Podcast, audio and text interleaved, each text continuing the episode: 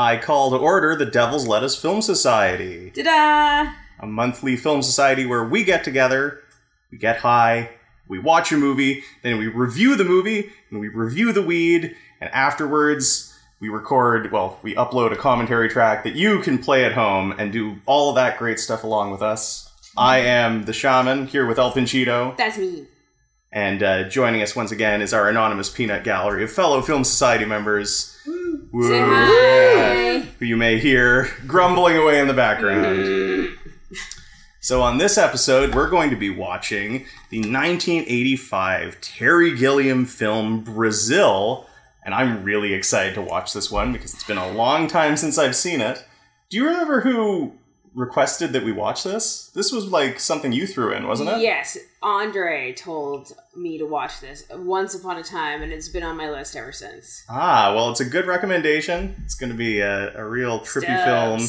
Uh, Terry, what I think is Terry Gilliam's magnum opus. I think that this Really? is like his masterpiece well, of a film. really, now knowing that Fear and Loathing in Las Vegas is also by It's a, it's a very different kind of film. You know, this one is is completely original. This is right out of it, Terry Gilliam's head, and he had control of it sort of top to bottom as he was making it. The studios tried to interfere at times, but uh, the director's cut that we're watching tonight is like his vision of the film and uh, the way he wanted to play out. So this is like I don't know when when I was studying uh, film theory, when we were talking about auteur theory, the idea that you can tell uh, a filmmaker's work just by looking at the movie. what is going on?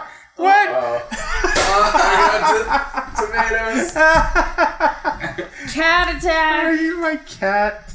I don't know why he's obsessed with those tomatoes.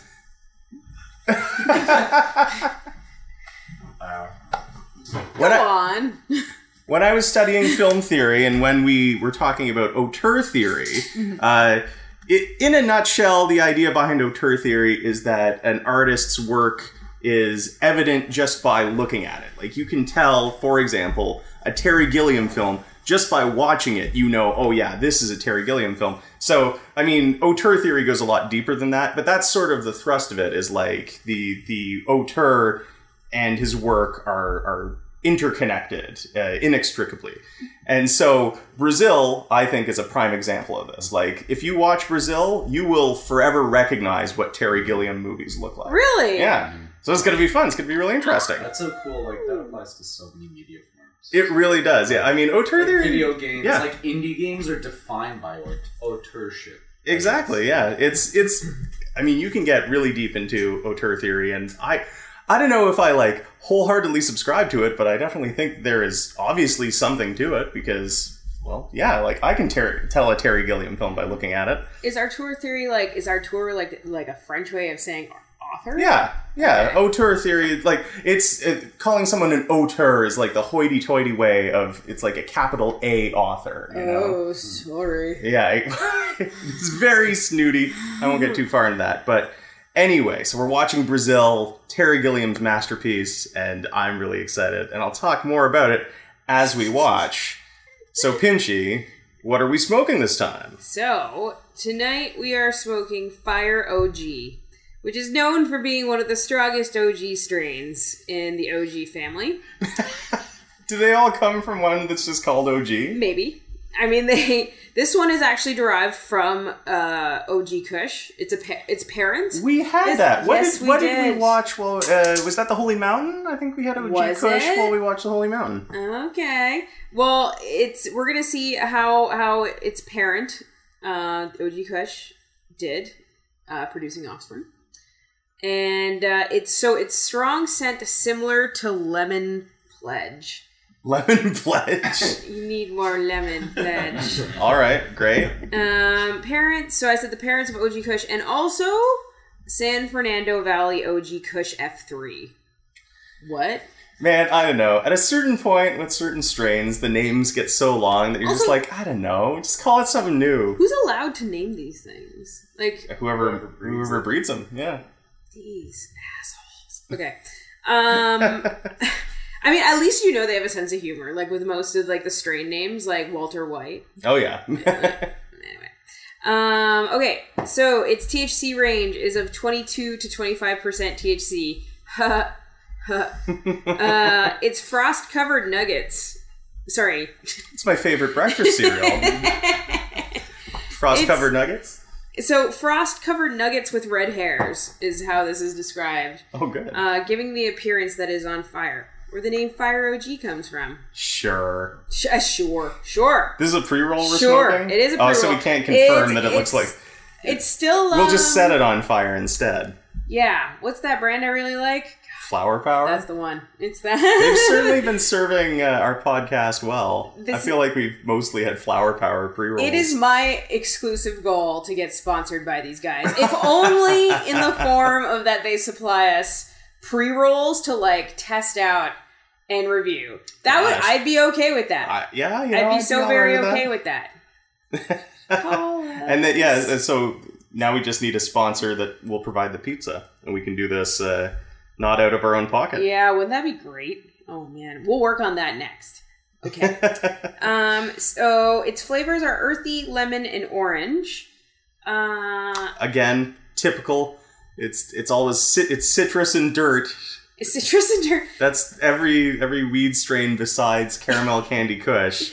Yeah. it's just been it's like it smells like some form of grapefruit and topsoil or lemon and Pledge. earth, Sorry. uh, lime and sediment. Like it's always something like that. Lime and sediment. But it always seems to boil down to it's just like citrus and dirt. citrus and dirt always earth and citrus. Do you? Yeah. Oh, here we go. You, Here can it go ahead and open that. All right, you now so now now I have to read the label on it to confirm what you just said because as we've as we've noted, the, you get your info off Leafly. No, I've since yes, but I I got the Oh, you THC just content got it right from off the this, label. yeah. So I have learned from my mistakes. Sixty percent sativa, forty percent indica. Yeah. Uh, oh yeah, and here we go. Uh, once again, we can play guess the common usage. What do you think it's used Oh, for, guys? I again rearranged. yeah, it's just you might as well play Mad Libs. Oh, yeah, energy, Ready? uplifted, pain relief, stress. I'm sure on your Good list, job. uh, insomnia. Good Uh, you're probably uh, focused. I bet one of the side effects is dry mouth. You're a good man, Charlie Brown. Yeah, Yeah. it's almost like I've smoked a bunch of weed. I guess. so, um, uh, overall, Fire OG induces a very strong cerebral euphoria. Not the first time that's been mentioned either. That's you know uh, that'll pair interestingly with tonight's movie. With deep body relaxation with strong pain control. Oh, thank goodness you didn't bring. it's not one of those gigantic no, cannons it's that not you a bring cannon. No, those are inconvenient. Yeah, you always end up with a little bit afterwards. All right, so lemon pledge. So, this is supposed to lemon smell like. Lemon pledge, yeah, go for it. Yeah. Okay. You know, not lemon pledge. Actually, it almost smells a bit like ground pepper to me. Oh yeah, it You kind get of a bit does, of doesn't that. it? Mm-hmm, mm-hmm. Want to pass that around? Test everybody. Sniff test. Definitely get the pepper. Yeah, like ground pepper is what I'm getting Can off of it. Can you smell that pepper? Can you? Can you smell that pepper? that Can you not smell that pepper? Can you smell? Oh, shout out to Rex. what are the chances he'll listen to this? Never. Stinky pepper. yeah, it's like peppery. Oh yeah, that's peppery. Hmm. Um. So not lemon pledge, but Uh. So it's supposed to uplift your mood, boost energy, relieve stress, followed by laziness and couch lock. I'm a sounds like a pretty typical Friday night to me. Yeah, right. And uh, yeah, you guessed all the good fours, and uh, uh, all, all the goods and I all the bads. Do I even, Dry mouth, dry Yeah. eyes, anxious, dizzy, paranoid. But I bet it's also kind of good for anxiety until you have too much, and then it's bad for anxiety. Oh, it's almost like you need balance in life. It's almost like you need that. All right, let's go smoke this, and then we'll be back to watch Terry Gilliam's Yeah, Brazil. Okay.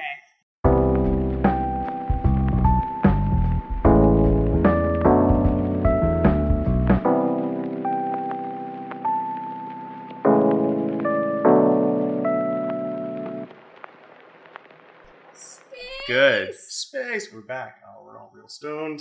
This is always this is the most fun part of it, where we're back, and I'm like, okay, uh, we got to synchronize it up. How do I do it? Oh my god. Gotta remember fuck, the rules. Fuck. Shit. Uh, so we have the director's cut. Uh, two hours, 23 minutes, 20 seconds is the length of our cut. Is the director's cut of the Terry Gilliam film Brazil from 1985. We have our copy of the movie paused at five seconds in. The moment I will count down three, two, one, play. When I say play, we'll play, and you can press play on your copy to watch with us. Uh, currently, the 20th Century Fox logo is just coming in. So, ready? Three, two, one, play. Yes. yes. Woo!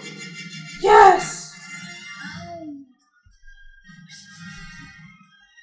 So, when was this movie made? 1985. And Really? It's before we- than me. Before we. Oh, don't make me feel old. Sorry, a lot of things are. Uh, so, before we get into it, I just want to tell the story of the last time I watched this movie. Tell me. Uh, I watched this movie in the Hollywood Hills mansion What?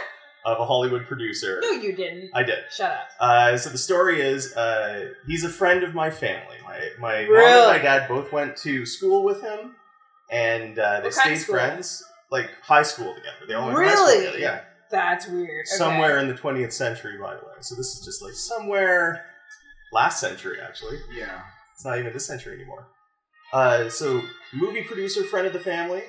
We went to visit him in his mansion that's in the Hollywood Hills, like six bedroom place with a jacuzzi. What?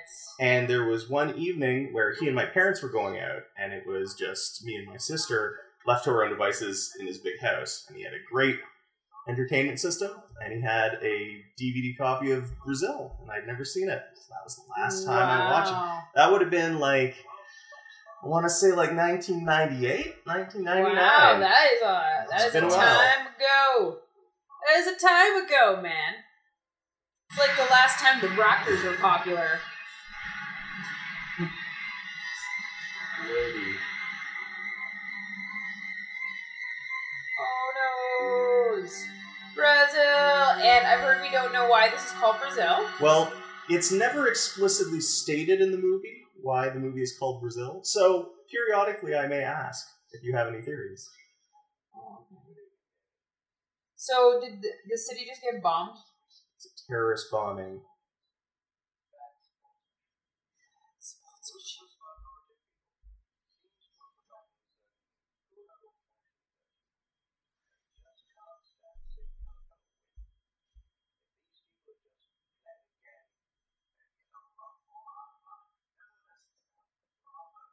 Good So I'm- fashioned. I'm getting the sense that this movie is going to feel all too relevant to today's Oh, society. I- oh, Loose talk is loose talk, huh? The- essentially, this is Gilliam's riff on like 1984, Right. like a, Oh. bureau- a bureaucratic dystopia. This movie is? Yeah. Really? Oh, Did yes. you know I recently completed 1984, the book? Oh, you hadn't read it before. I hadn't read it before. Timeless, sadly timeless. Yeah, it really was, wasn't it? Boot stepping on a face forever. Ugh. Like this broadcast. Didn't I just see that on CNN yesterday? What? Them having this exact conversation, Talking about virtues? talking about like terrorists and you know these terrorists, obviously mentally unwell people. Just if only they would fit in with society.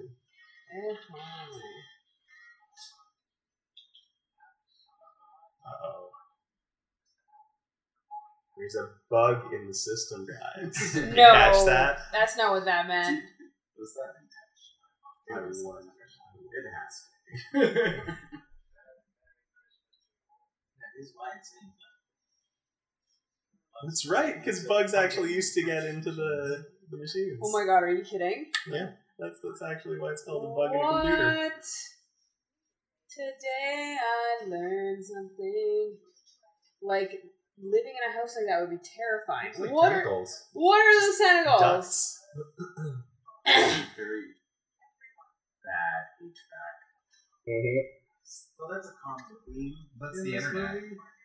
HVAC is important in this movie. Is it? Oh yeah.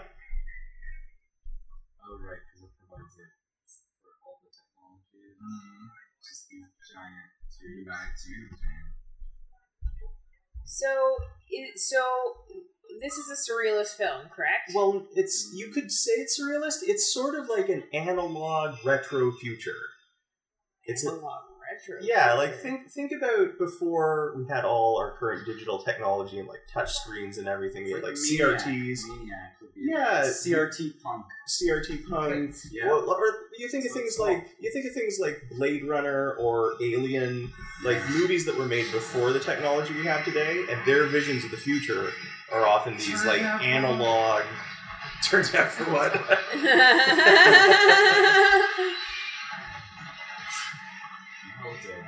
Government raid. Your tax. You know what they think this government's actually good at? It's raiding people's homes. Again, sadly relevant. Ooh, too soon. I mean, I mean, Too right now, late, more too like late, right, yeah. man. I'm just taking them away. That was quick. She knows how his son moments ago was playing with an action figure of those soldiers. No.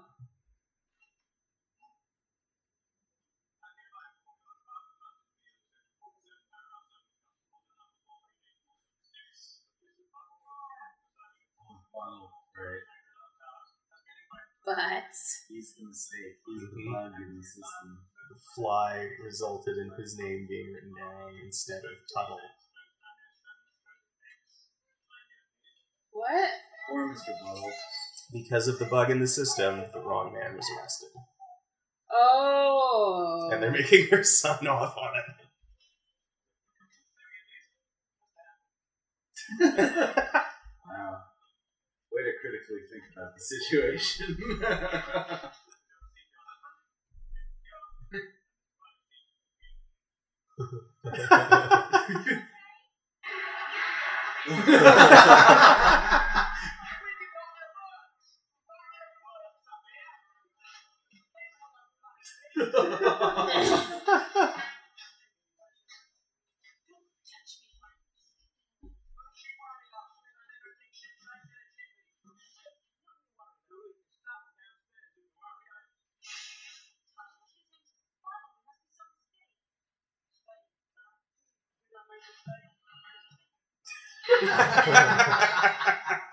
Very Monty Python.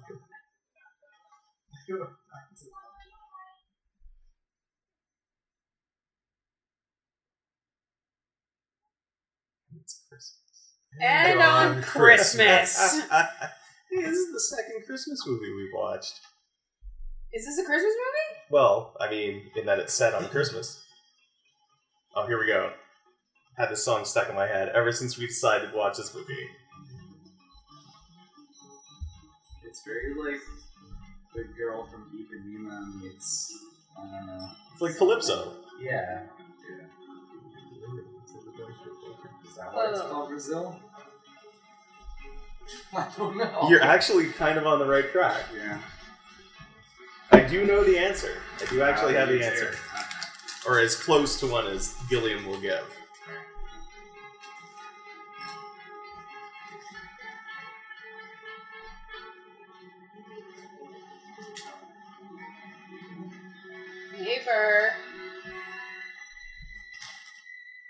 Bilbo Baggins. Oh my god. Wow. I think he was just always old. Mm-hmm. He's one of those guys who, like, he always looked like he was at least 50. Yeah. It's like Ben. And then after like 50, J- he became just older. Yeah. It's like Jerry Stiller. Yeah, yeah. Remember Jerry we- Stiller is very much Yeah. the same kind of guy. Remember we established Like, that in always an old man. episode one, man. And we saw him on Highway to Hell. That's right.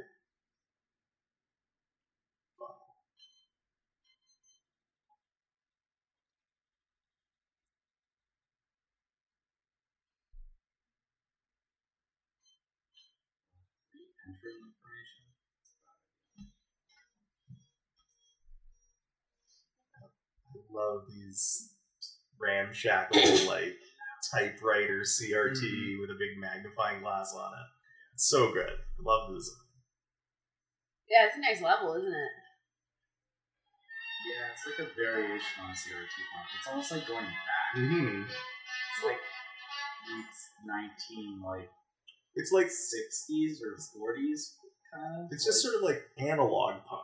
Like it really is. It's like stripped down technology made to look modern.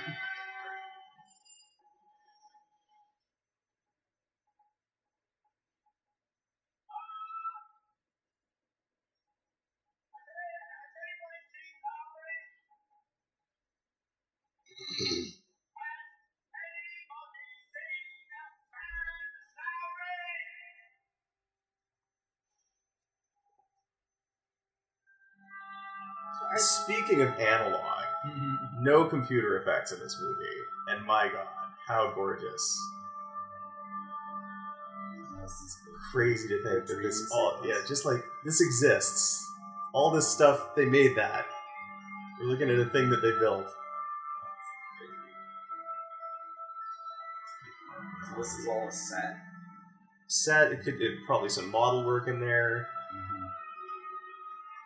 There's like a little bit of chroma keying here and there. You know, it kind of makes me sad that that's not still a thing. Like, can, Uh, when are we gonna do it. when are we gonna see a resurgence of movies that make like analog effects? you know, they're still out there. The like you think about uh, the Shape of Water was a lot of analog effects. Oh, A lot of a lot of people now do prosthetics and then enhance it digitally. yeah. But but doing it all like this, I don't know. There is there really is something beautiful about it. And this particular film stock, like it feels very much of a certain time. Well, the aesthetic on this is insane. I can't even really place it anywhere.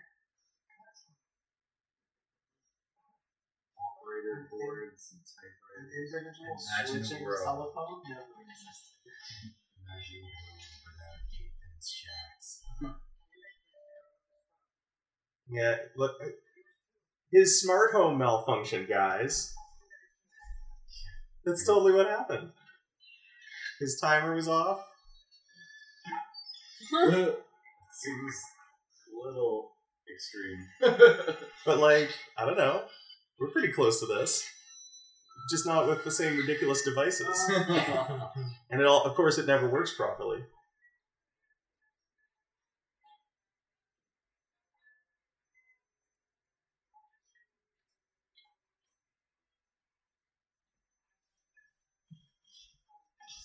Just take a swig of sugar. Well, because the coffee spout poured it all over his toast instead. It's just to be nice and soppy.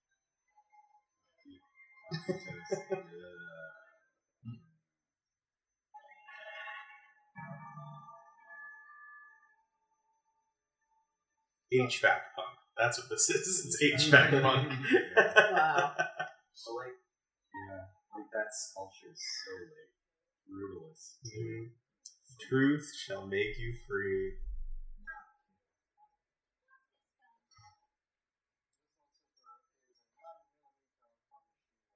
You know, like I hate to say it, but that kind of looked like people we hang out with.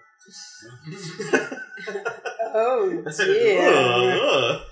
oh dear. it's like, hey, it looked a little, a little too familiar. Of information. Ha.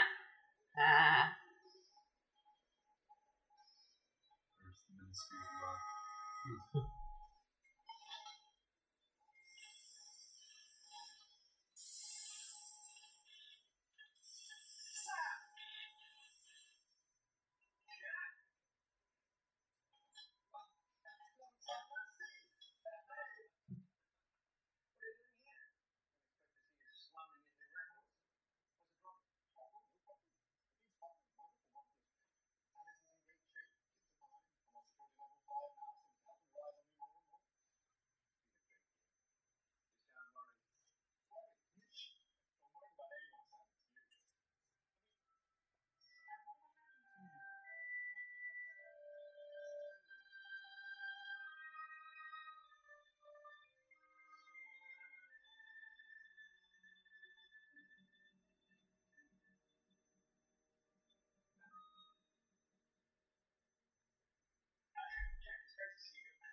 You guys ever seen uh, the movie A Fish Called Wanda?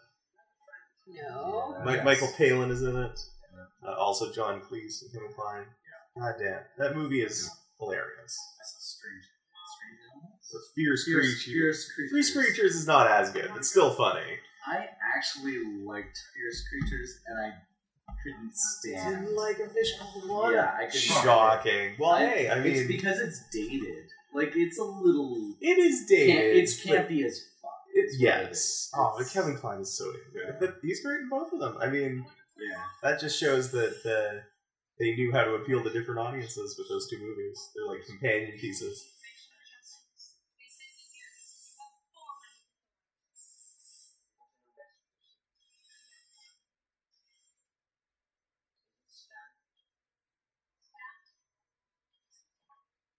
That the wife?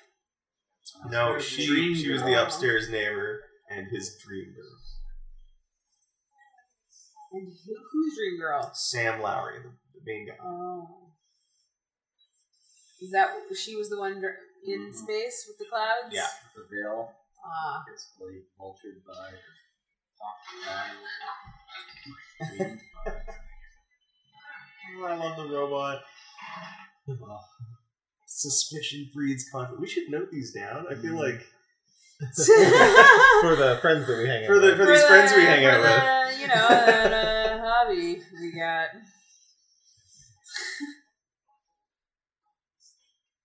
Was it sus- suspicion breeds confidence? Mhm. Ooh. Dark. Oh God. oh, oh dear.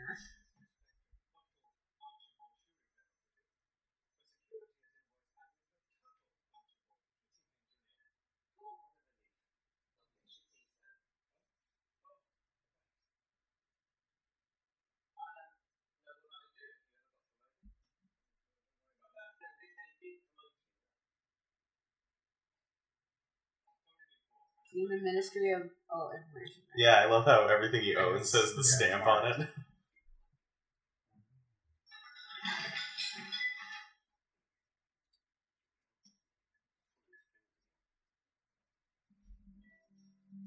What is happening? That's his mom.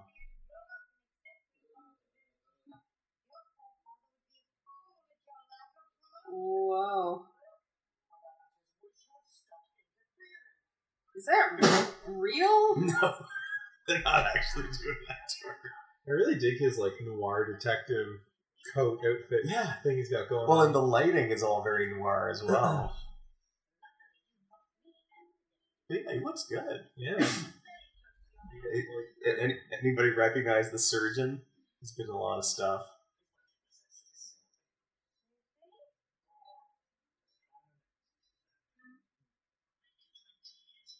Oh yes, I do recognize him.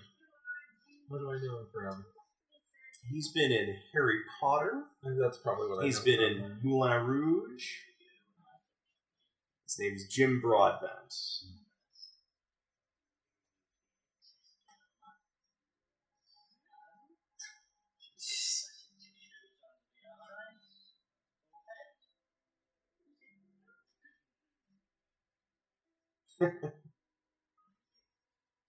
It almost like now, like now that I know as much about like aesthetic as I do, like I can't believe plastic surgery is a thing. Like how, how do you figure?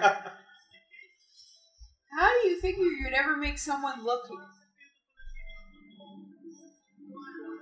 anything other than a fucking alien like that?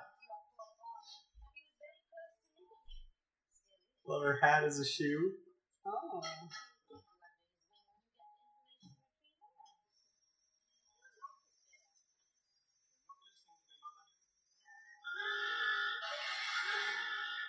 Security check at the mall.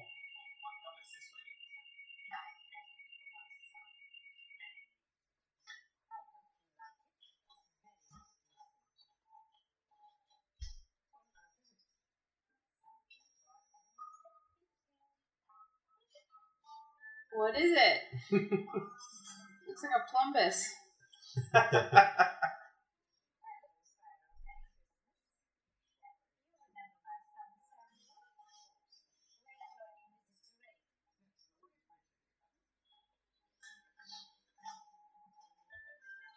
Years.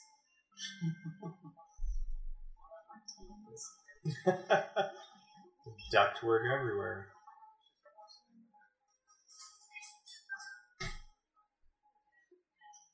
The art direction in this movie is just obs- uh, I'm upset. Yeah. Oh, she has a shoe on her head. It's insane. It's Amazing. Yeah. It's amazing. it's amazing. It's very intricate. Yeah, and absurd. Yeah. Yeah. I don't know whether would have something like this. Just So so you you would say, but you I guess it's not surreal, but it really I mean, skirts that line. yeah, I would say it has surrealist overtones. to. Yeah. A lot of his films are a lot of Terry Gilliam's films are based on dreams he's had.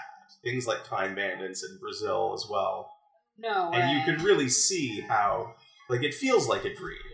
It really feels like the kind of weird place you'd wind up in in a dream. Yeah.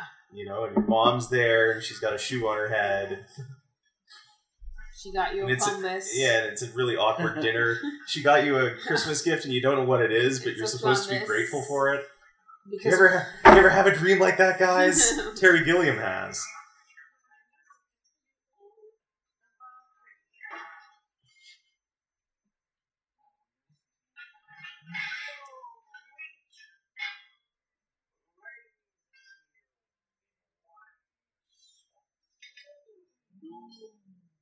Ugh.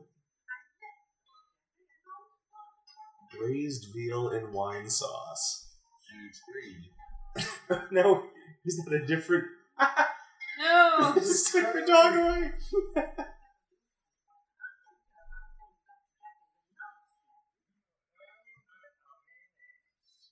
But all the food, it's different dishes, but it all looks the same.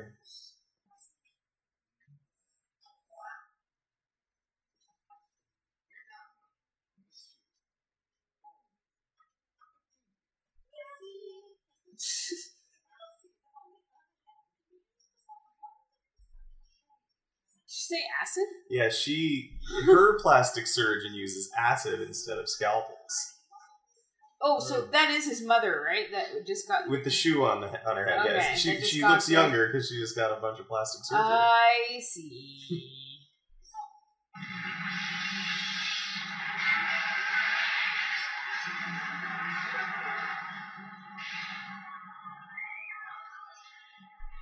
So where do you get the budgets to do something like this? Well, okay, so that is the greater story. I mean, uh, I will not. I recommend just like seeking out some Terry Gilliam commentary or reading up on it because I won't be able to do justice to the the story of the making of Brazil.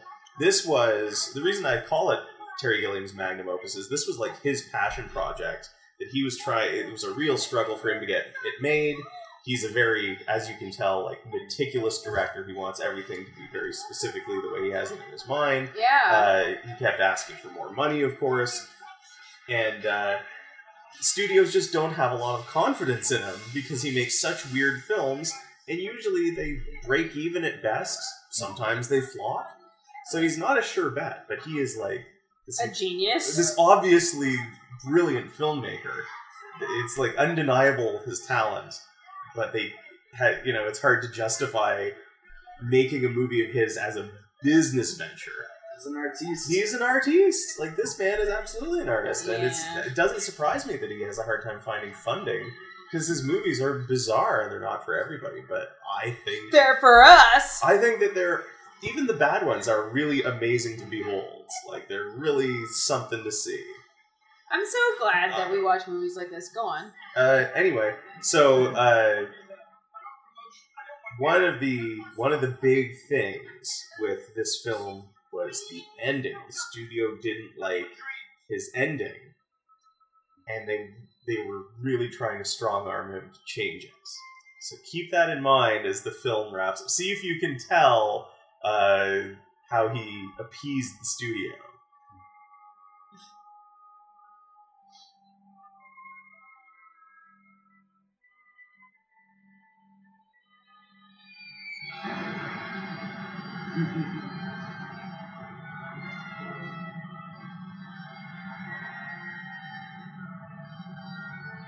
It's funny that it's supposed to be like a dream because it's just there's so many scenes so so far that I can swear to God I've seen before. I'm just not sure where.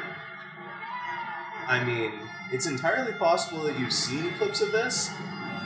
It's it's a famous film, like it's cited as a favorite of so many filmmakers, but I don't know. It, it doesn't have a huge pop culture cache. I want to say. it's probably inspired a lot. Yeah, it's inspired a lot. Absolutely. It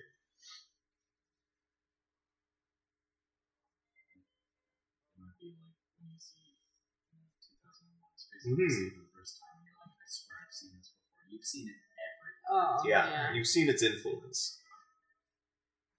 True story. I never seen. Space Odyssey. 2001. It's boring. I'm sorry. You're not wrong. it's so boring. It's supposed to be. Yeah. It's just supposed to be pretty. That's what that movie's supposed Yeah, to be. it it's is supposed to be really nice to look at. I went to see it in theaters. That's why. Ah, When they you guys first are showed shocked. it, it. It's a long set.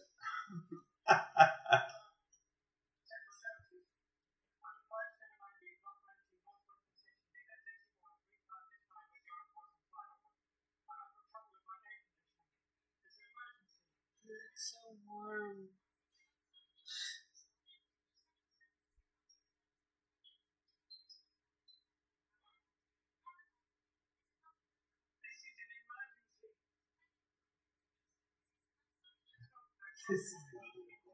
And then she immediately starts repeating. Yep. See again, like struggle is real, guys. I've been there. You've here? I mean, not here specifically, but like constantly caught in a recorded phone maze. They are like mazes, aren't they? Yeah, they really are.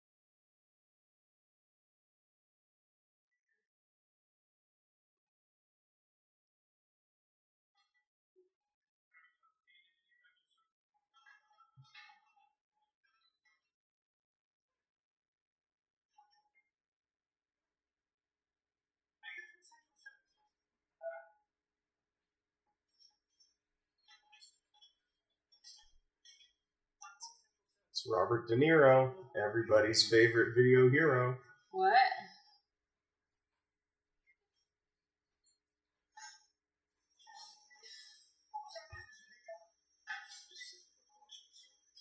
Not actually. Yeah, it's Robert De Niro.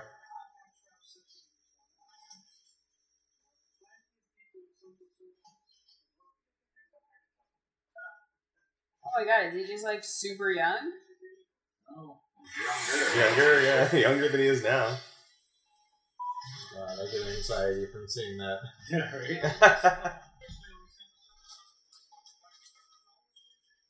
Oh, it's wow. like a, a lung breathing. yeah.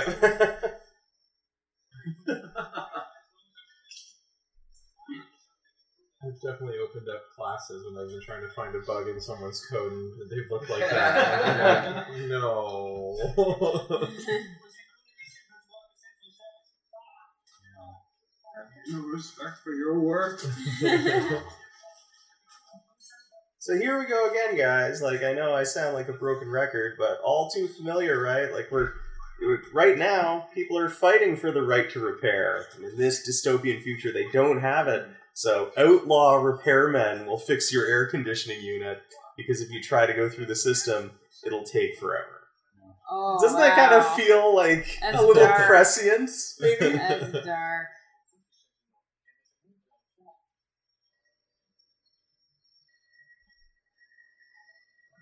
So he's the Batman of repairmen. Yes, Pretty much. exactly that. That is fantastic. Visualize. You you pretty much see him like batarang yeah, swoop away later.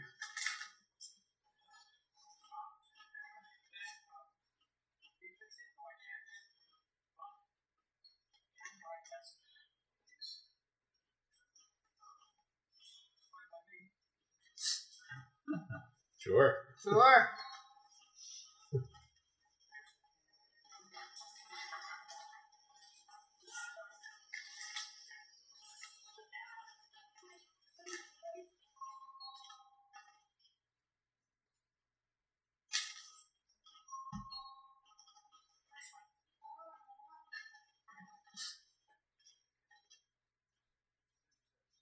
Hey, who's that guy?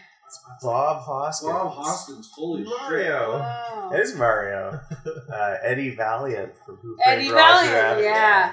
That is one of my favorite It's an movies. incredible film. That is Holds one up. of my Still favorite. good. I might even have to put that on our list. I'd rewatch it in a heartbeat. I just I, love that need to movie. rewatch it. movie at least like 30 times. Me too. As a kid. Me too. Not anytime recently. I've seen it. I think maybe like in the last five to ten years. Class act. Bob Hoskins. R.I.P. The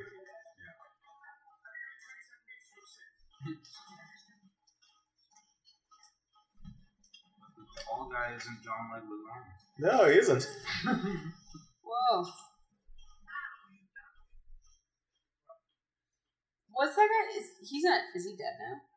Bob Hoskins? Yeah. Yeah. Passed away, I want to say, it's like two to four years ago. Oh, something. really? Or even longer than that, you think? I think, what, like maybe 2014? He couldn't have been that old. Bob Hoskins. It was 2014. At, at how old? Uh, he died, he was 71 when he died. Oh, okay. Well, I Not mean, super old. Not super old, but A senior. every, um, every Thursday when we place our orders for one to the office, there's this random form that you have to fill out with your name and your department or whatever. Like we have departments. But 27 Easter egg 6 is one department. Ah, 27 East Stroke 6. what's that? That's what they just said. Yeah. Clever boy.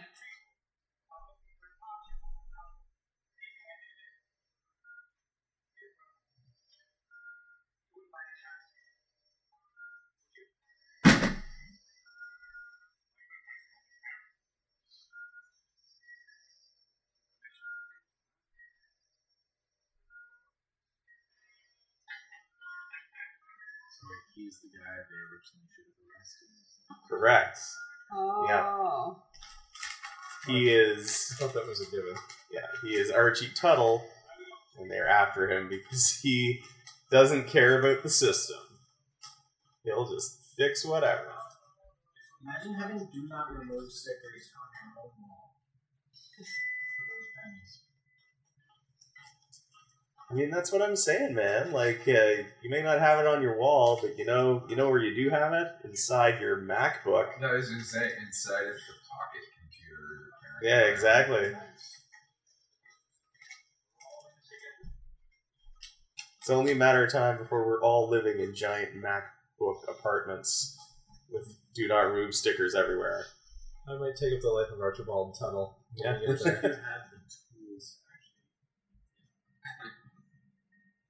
interrogate your own machine. Mm-hmm. Yeah, but sometimes That'd be pretty impressive. sometimes the machines are just held together At with that point, you glue. might as well just not give a shit. That's all I'm saying. Sometimes they're just held together Well, with he glue. totally they're not does even, Batman they're like not even that. designed. Yeah. yeah, you just have to tear, you break them trying to take them apart. That's true. Fix someone else's air conditioning. Da-da. This aesthetic, though, I can't. I love it. This is kind of how I felt playing Bioshock Infinite. Where I was like, wow, like someone researched this vernacular like a like for a while. But this is like I love, least I love stuff like this. It's it makes me think of uh, Mad Max Fury Road, where you think the production designers for this they must have just had to like pilfer through pawn shops and antique stores and yard sales just to find like all the parts to build these things. well, Like you know that that you know retro lamp on his desk. Somebody found that tucked away at the back of their like grandparents' garage, So and like the library uh, card catalogs up top of the back. That cabinet unit right there. Yeah, it's, it's just amazing. Like it's really everywhere you look, there's some beautiful detail. So apparently, so our friends uh, at Hyperborea who run the Emporium, hmm we finally met them, Kale and Mel, and they're too lovely for words. But Mel, uh, apparently, I haven't talked to her about this yet, but apparently she goes to like value villages like every day to get different pieces to for the Emporium, and that's why it's Oh, so yeah. it's so beautiful. I mean, that makes a lot of sense. Yeah. Just keeping a constant vigilant watch on all the thrift stores in your area for cool stuff. So you can snap it up immediately.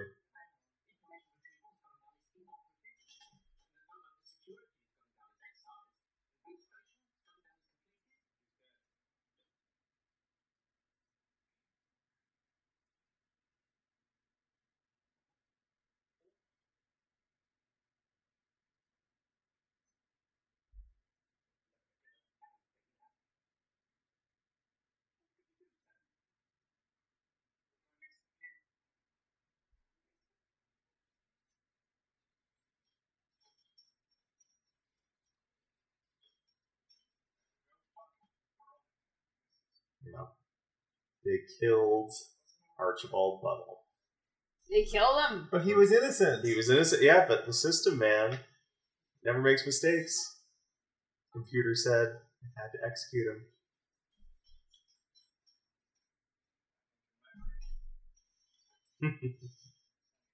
What a shot! Yeah.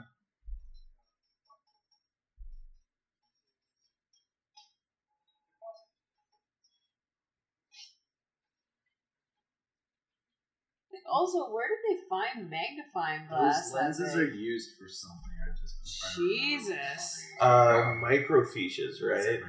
Yeah. Microfiche. Like, a, Like- like like vector displays and microfiche, like things like that. Yeah. What's Yeah. a fiche? What's a Well, the microfiche? microfiche is uh, like tiny, like it's like a microfilm of newspapers that Tiny you can fiche. get at the. Li- you used to be able to get them at the library, and they required a crazy machine with a giant magnifier like that, and you could scroll through them. You, you see them in old movies all the time, or Yeah. like uh, I bet in the movie Seven, I bet you see them like scrolling through newspapers on Yeah. a microfiche thing. That way you didn't have to store them. Yeah.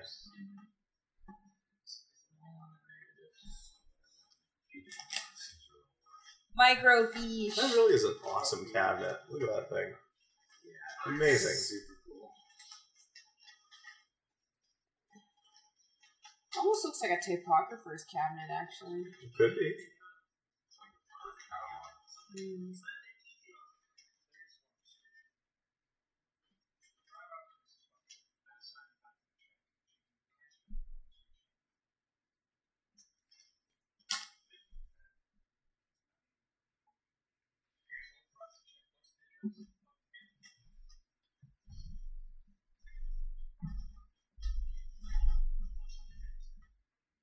Even the fishbowl has Ministry of Information stamped on it.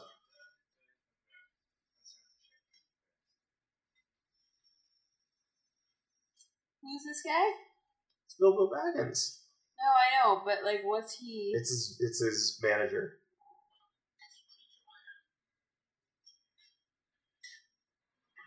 He's really worried that he's gonna go up the river because of the, the mistake due to the typho. oh, That's what they're doing right now. Is they're paying out life insurance to the guy's next of kin, the guy who is wrongfully arrested and then executed.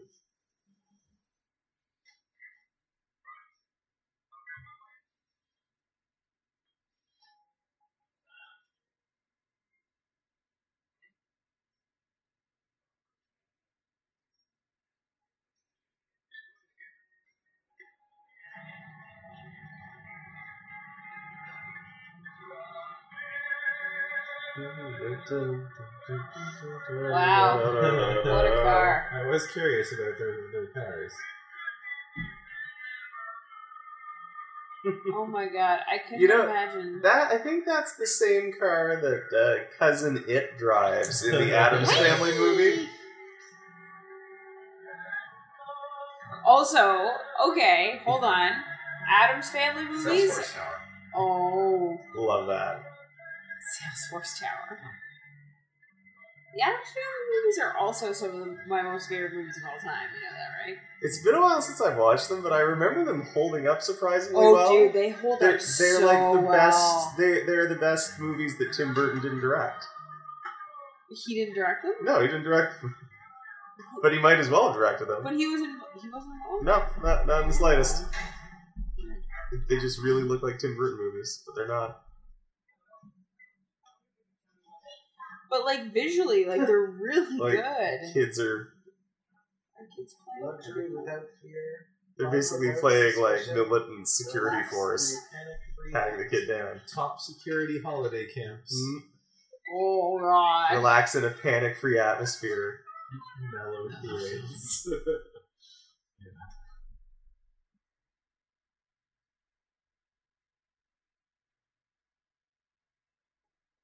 This dystopia is dystopia. yeah, it really is like a movie version of 1984. Did they ever There's make a a? movie They did, yeah. Star, Yeah, starring John. Hurt. John Hurt. That's the, uh, the most famous one. Is the one with John Hurt. It's a, It's called like eighty four. Is a direct adaptation. Is it any good? Yeah, it is. Yeah. most famous one Yeah, true enough. Directed by Ridley Scott.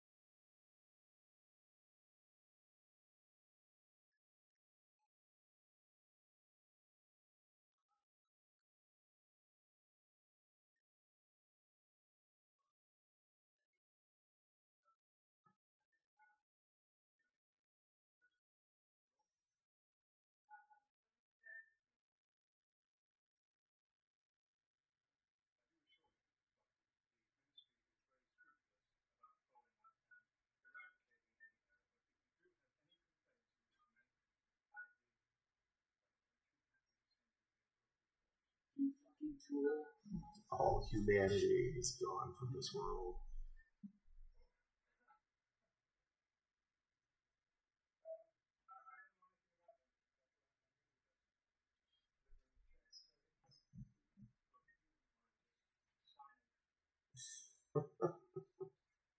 this poor woman. Every tragic moment in her life, she has to sign for it.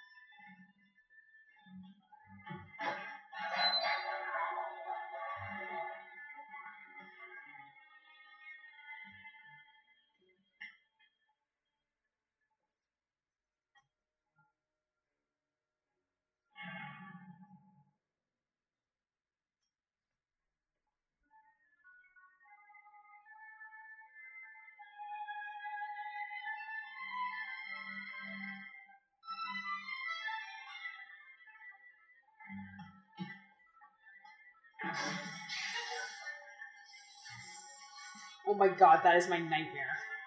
Graphite shopping carts. Just The whole thing. I I this car is on fire.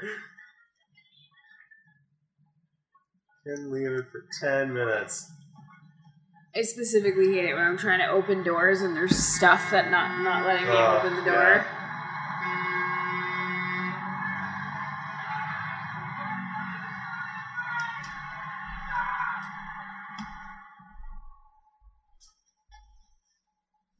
Pinchito's on the move.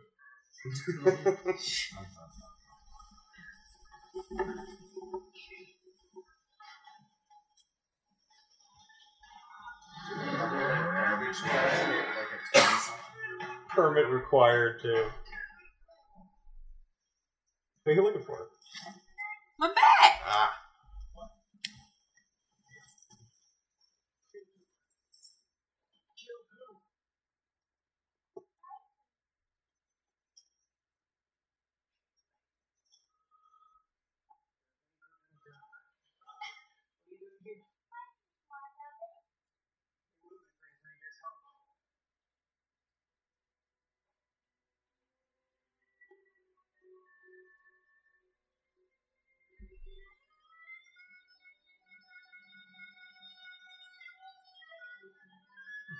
Music just got really film noir. Mhm.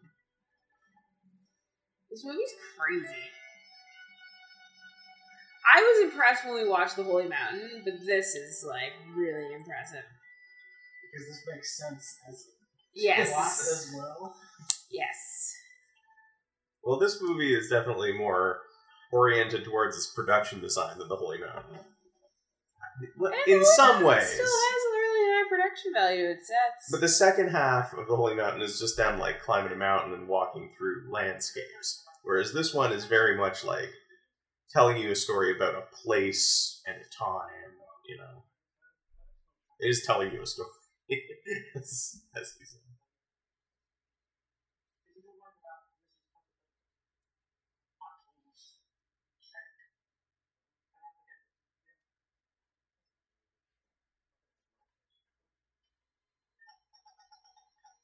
So you know, um, the Toronto um, dispensaries don't sell this uh, THC oil for vaporizers. Yeah, they only sell herb, right? Apparently, this is illegal. I went into uh, Nova, which is right beside, and I was like, "I need some more of this," and he's like, "Oh, uh, we that's illegal," and, I, and I was like, "What?" Won't be for long, I'm sure. Ah, yeah, there you till go. October. There you go. Because apparently they're oh, um your co-brewer was telling me about his sister who um is trying to write the regulations for it. Yeah. And it's been complicated. Well, it sure is. is it? Yeah.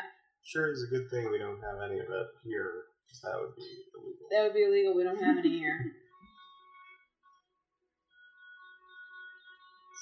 like, what's the strength of something? That's the thing is that they're finding it hard to regulate. Is it's like it's almost pure THC, and so press the button and no. Press the button. There you go.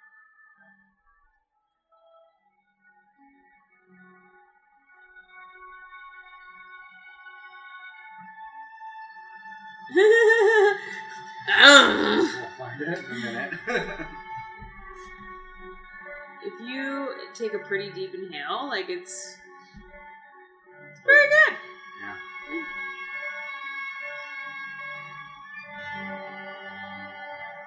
These dream sequences, man. Oh, it's so cool. What the fuck?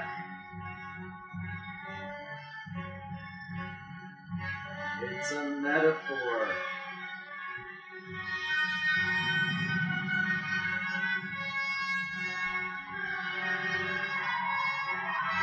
Yeah, the little baby heads.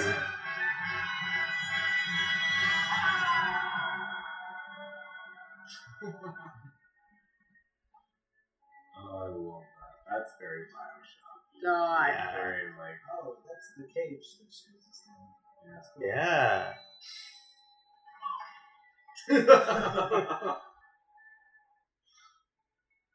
See, this is the thing. So, like, I would wonder is like, where did Bioshock get its notes from? Like, because I mean, Bioshock was it's definitely cribbed from this. Yeah, right. Well, But, and then mm. Ayn Rand. Yeah, And- Bioshock and is all Ayn Ayn Rand. Ayn Rand. What It is- happens if we take objectivism What to its logical conclusion? And what happens if we take the cover of the Art Deco. Art Deco. Deco underground city. extreme. Yeah, it's Rockefeller City. Rockefeller Center under the water.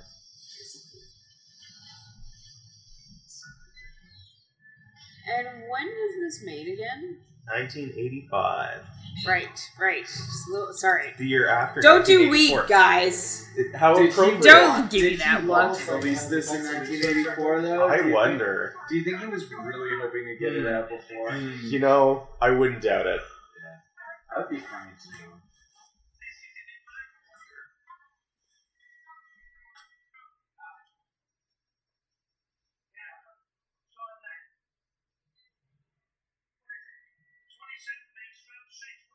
Oh, is this his home?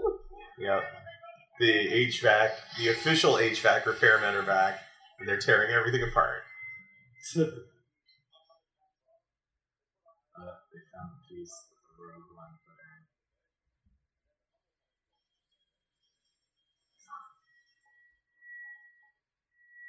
I love how Bob Hoskins always sounds like Bob Hoskins, no matter what the accent. He's always like this. You know? Yeah. What kind of a hat is that? it's, a, it's a cap with a really long bill.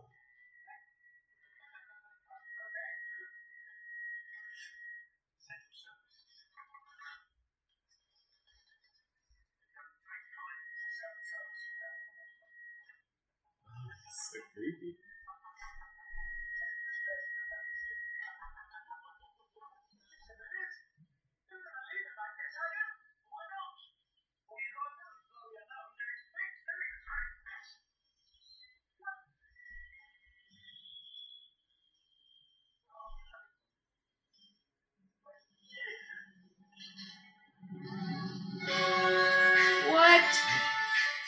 What is that? Samurai. Pretty sweet samurai. Are you a The Yeah. electric samurai. JKing? What are these babies? 400 babies. Dear Shank.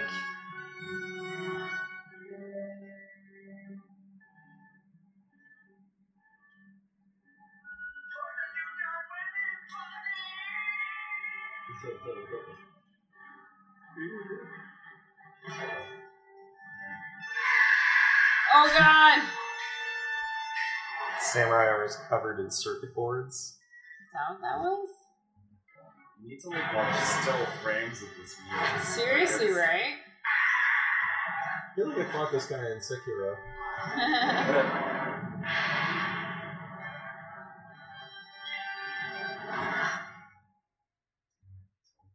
He's a wizard too. And Blink. I think it is really cool that in addition to portraying this like bombastic, crazy, retro futuristic dystopia, the story also tells us what people in that world daydream about. I think that's really interesting. oh, dude.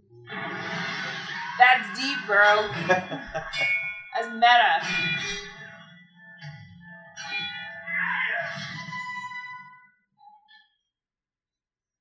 I mean, it's something that's not often done. Like, what do you think the characters in Star Wars dream about? Yeah. Hmm. Right. So, okay, next question though. Why does he. Why is this thing Japanese in influence? Like, when did he get to see Japanese anything? So this, It's always four, where three stays of uh, Oh. yo- I mean, could very well be. Um, I'm gonna look it up, but I suspect that this is a touch that was influenced by something in Terry Gilliam's life. So the the creepy baby masks that you keep seeing, Yeah. uh, because Terry Gilliam is a weird and wild guy and loves bizarre art.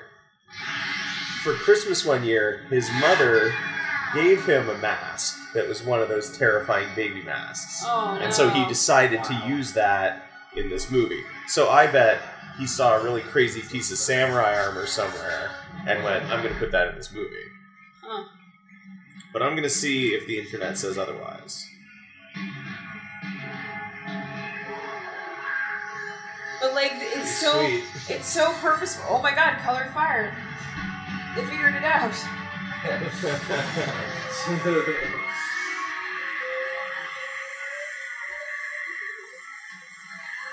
Get away from the heavy metals.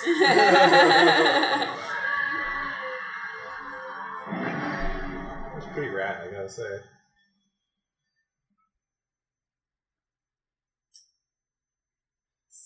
so that took effort to produce. Who is it? Um, It's, it's himself. It's himself. Speaking of Star wait a Wars. second, Star Wars. Speaking of Star Wars. my father. Yeah, wasn't obvious at all. That metaphor.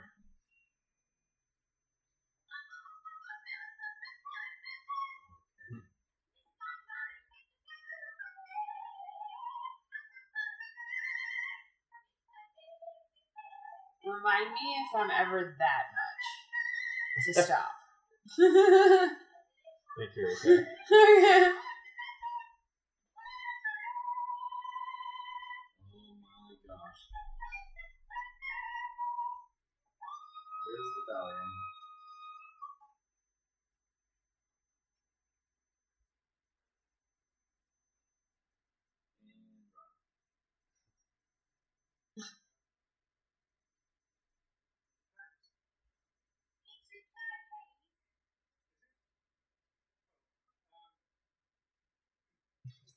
Someone sent him a singing telegram, COD.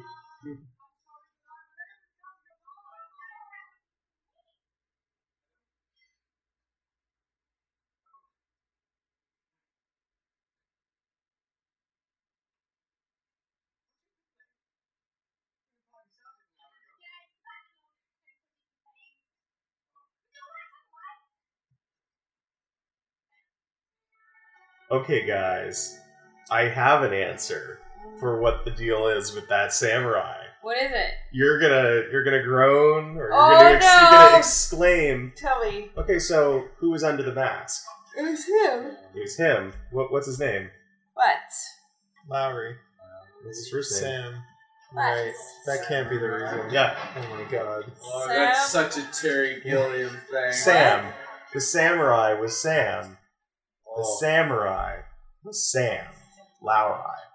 Oh, dear. Oh But that's why it was a samurai. Is because he wanted it he wanted it to be a representation of like the part of Sam that was encased in the technological monolith that he was trying to rebel against. And Is he this- chose to represent it as samurai armor so that he because it was Sam fighting against Sam. Sam Sam like Sam, you are I Sam. Right. Huh. Yeah. That's uh. That's very This- English. This movie needs a dissertation I'm, I'm sure that I need to read. I'm sure many people have written about this. I mean, I I'm pretty sure I wrote a paper about this at some point. Did you? during film school? Yeah, we definitely watched it and studied it for a bit. Really? Yeah.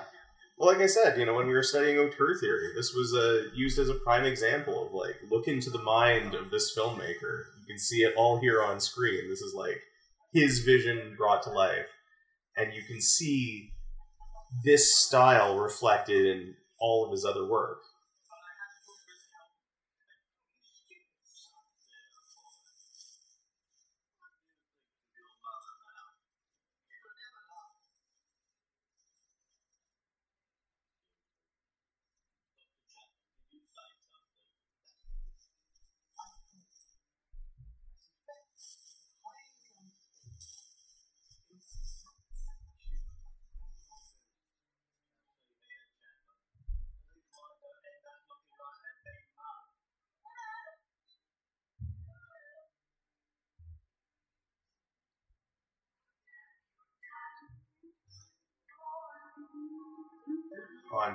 Haunted, haunted.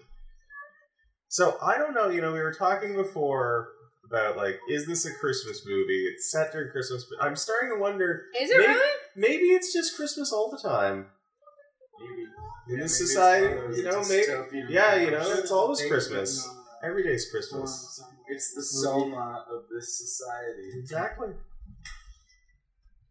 The idea of it being Christmas all year long actually all year long actually strikes fear into my soul. Well, you know, they're just trying to keep you Why can't it be upbeat Halloween. amidst all the terrorist bombs.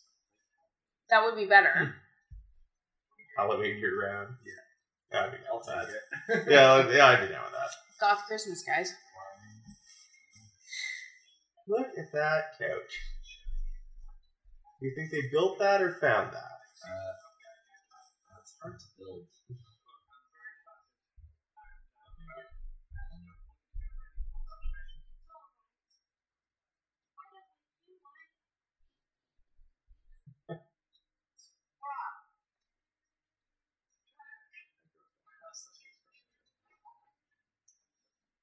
Are they supposed to be on a date or something? Did you say your, your, like your parents have furniture like that? To an extent. Cool. It's a. My I mean, it's it is, Ornate. it is definitely ornate. Yeah. It is a sight to behold. Is it ever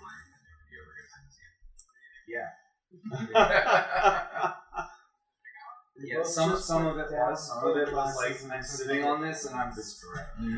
Like it's just like why am why is this even? Yeah, there was a My God.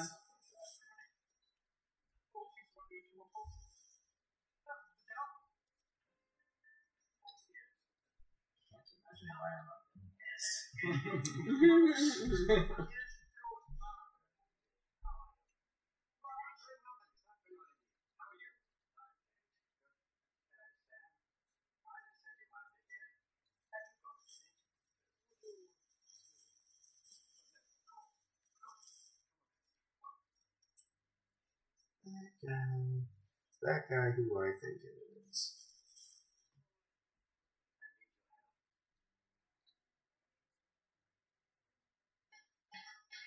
What?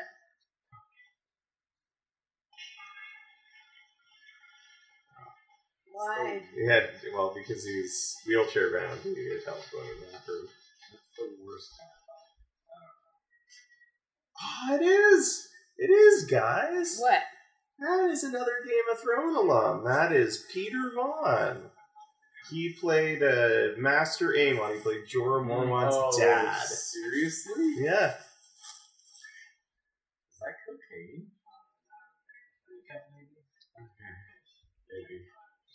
You never know in these kinds of don't- I don't societies, right? Could be either.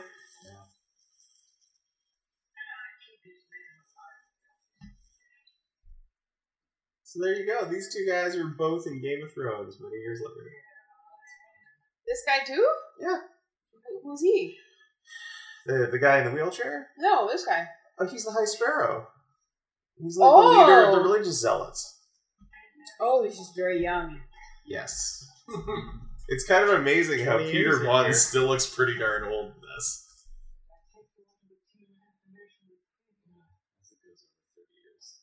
As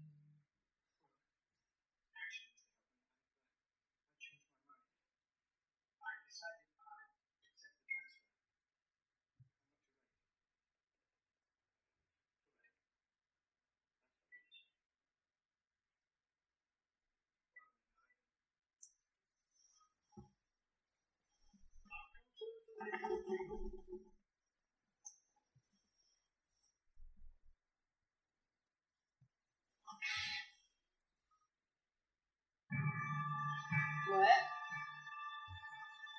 He was promoted.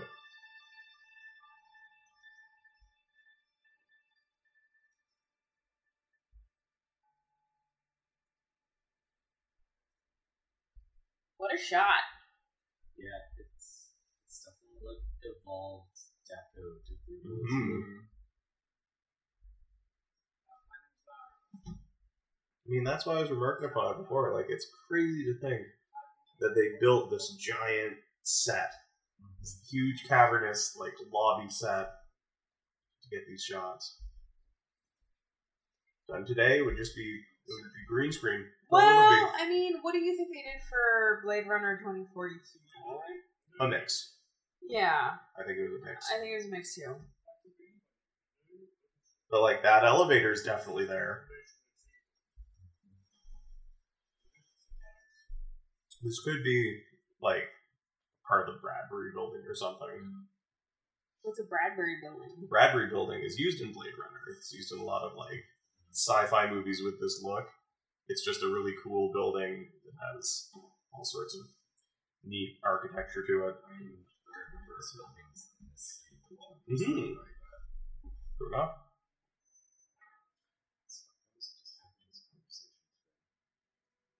Those arts and like style and art deco and art. Like.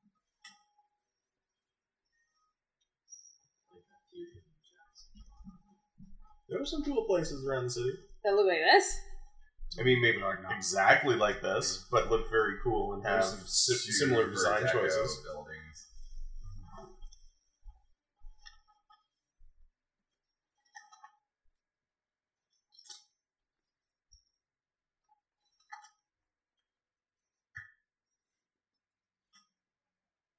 Pulling my charger out of my bag is like trying to pull a rabbit out of a hat, except the rabbit's dead. And its entrails you're leaking. Tentacles. Its tentacle entrails. Oh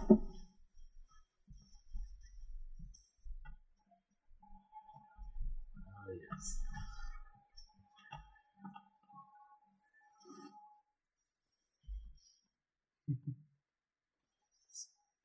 It's like Scooby Doo.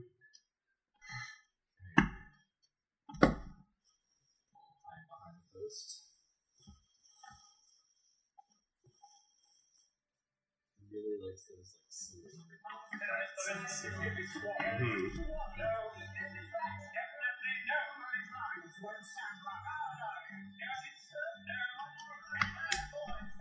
Bum, bum, bum, bum, bum, bum, bum.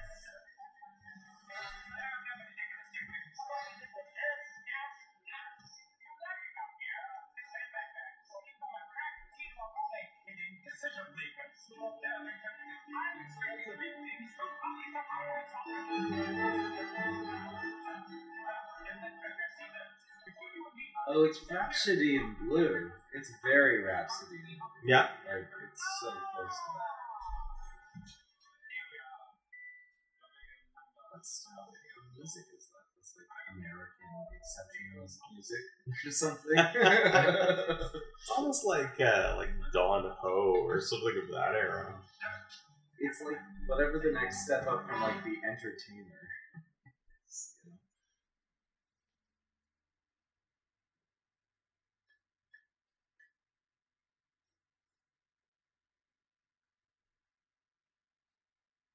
You guys ever had to work out of a tiny office?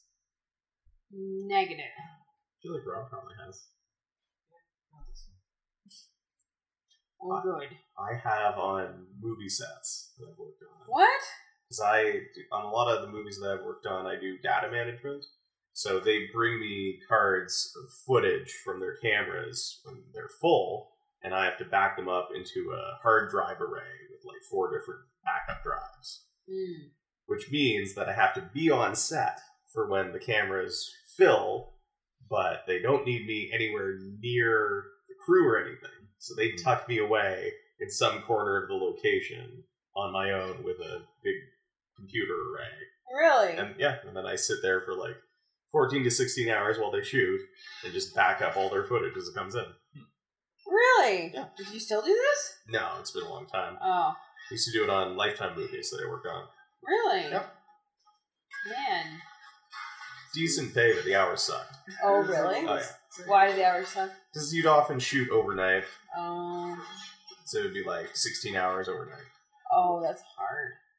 And then you do six days on, two days off, five days on, two days off, six days on, two days off, and then the shoot would be done. Oh wow. And you get like two weeks off, and then you do it again. Whoa, really? Yeah, it's a, it's a weird lifestyle doing Huh. movie of the week crew work.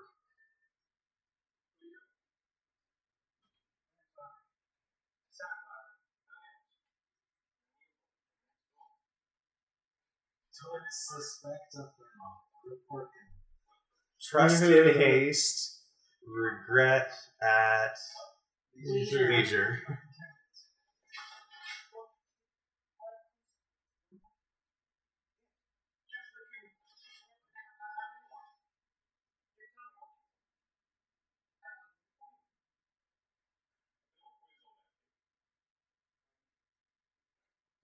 Like the only plant we've seen so far is a Wouldn't they cactus. call them in GUI design when you it's a like dark pattern when you create something that is like They're called dark patterns. dark patterns. They are called dark Yeah. This like the environments in this movie exhibit dark patterns. Like that table is a dark pattern, right? Because it necessarily creates a win-lose game theory situation Right. between the two people in opposite rooms. Like there are just these elements in the film that are like they're built in. Like even the noises in the environment are unfriendly. Yeah. Everything about it. The phone, the phone ringing, like it's all Yeah, the phone buzzes at you. Yeah, and it's then like it's inconvenient to even get the call. yeah, yeah. The whole world is just littered with these. Mhm.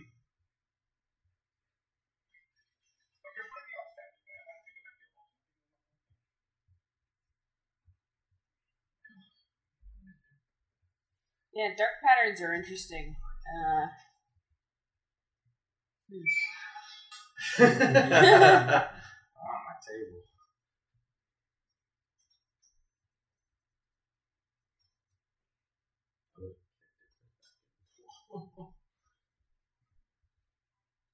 I want one of those. Ah, now we see what it's for. what is it? It's a decision maker. Oh, because he's an executive now. Mhm. That's how they make their decisions.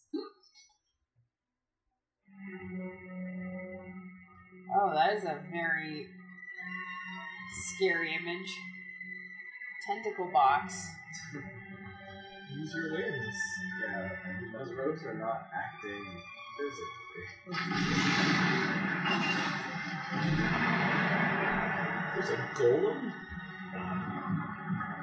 Whoa. Uh, cool. Street itself is grabbing him. It is a golem. Kind of dopey.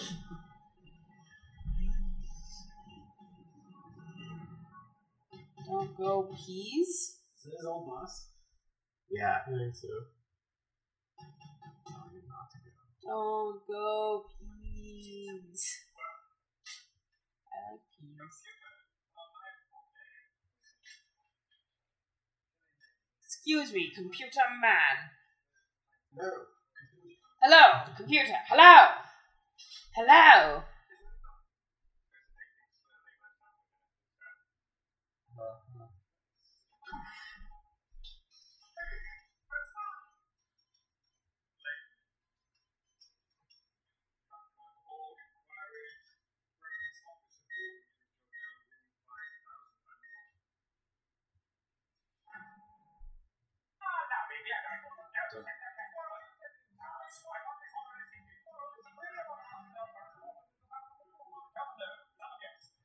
Tell him no. Tell him yes. Swept up in a perpetual walk and talk. This is also too real. Yeah, the future of startups. You don't just do stand up meetings. Aw. The boss is just constantly walking around walking. to all you your have to flop in your in your in your open hot desk environments. the boss just keeps walking around.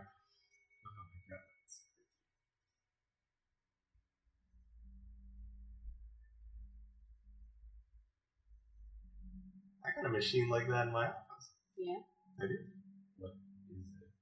Uh, mine is an audiometer. I don't know what that one was, but it looks similar. Big industrial box with dials on it.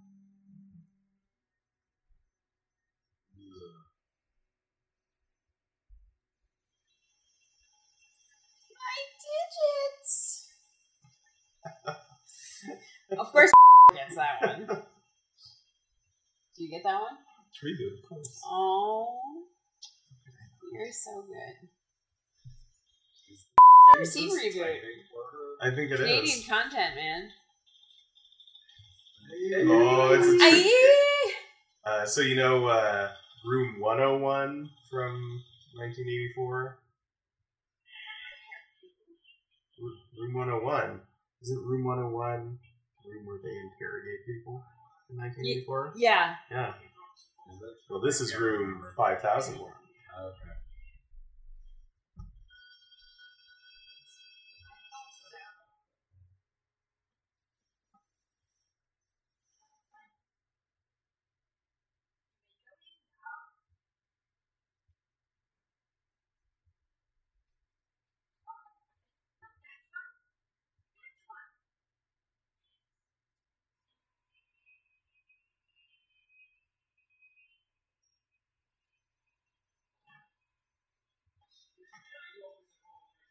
A dental glass.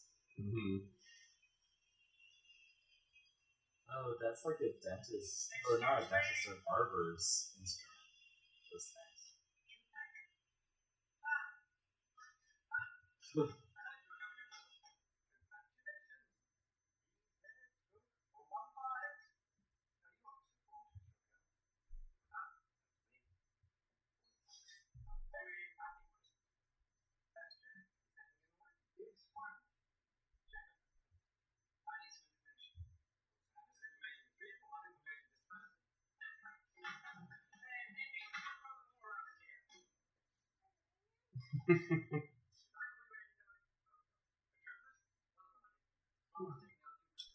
So you know it's you know it's cool and uh, it was completely unintentional.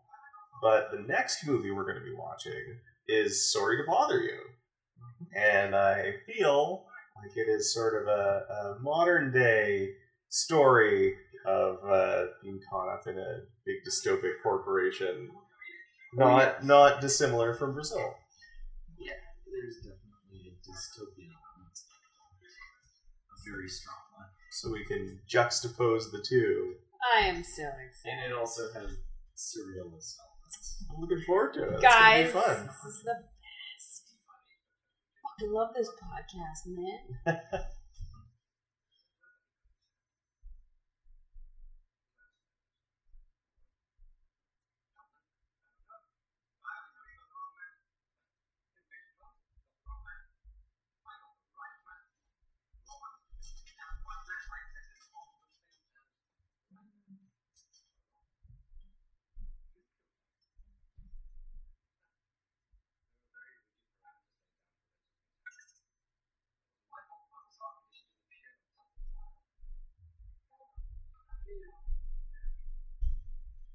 was him.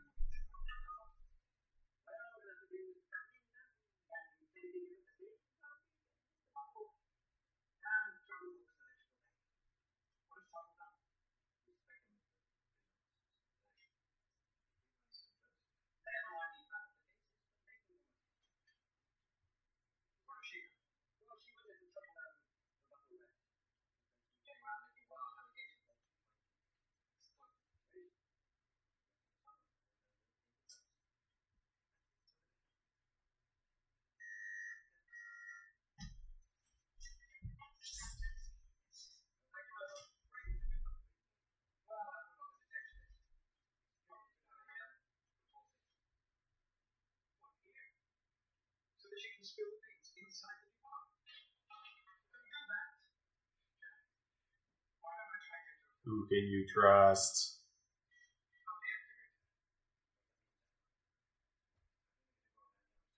I know a lot of the architecture is very like intimidating and unfriendly, but so much of the furniture I just want in my office, man.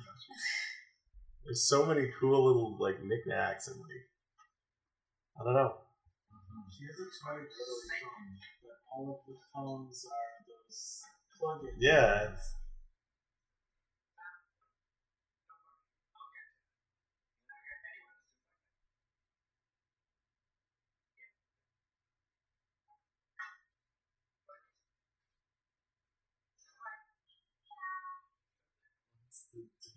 difference?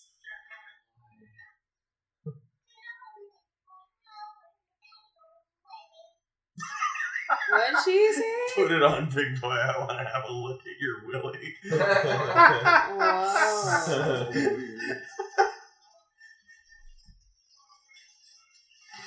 He said, "Oh, let him go." That's very long. Yeah. Just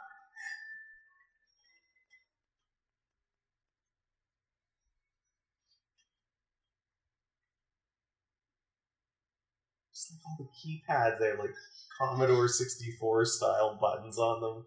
They're all mechanical.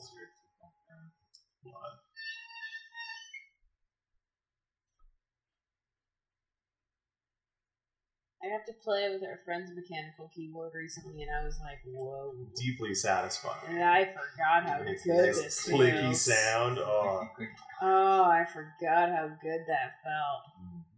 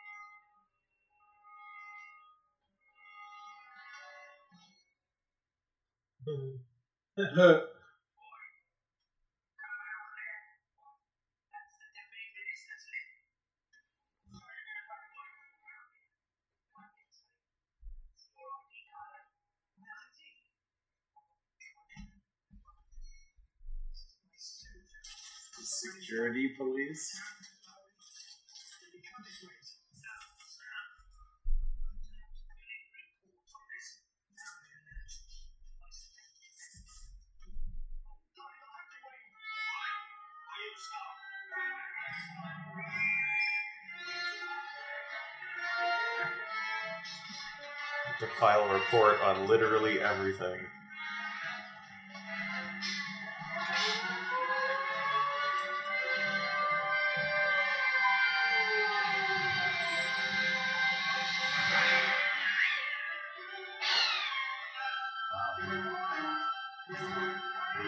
I will report on this, eh?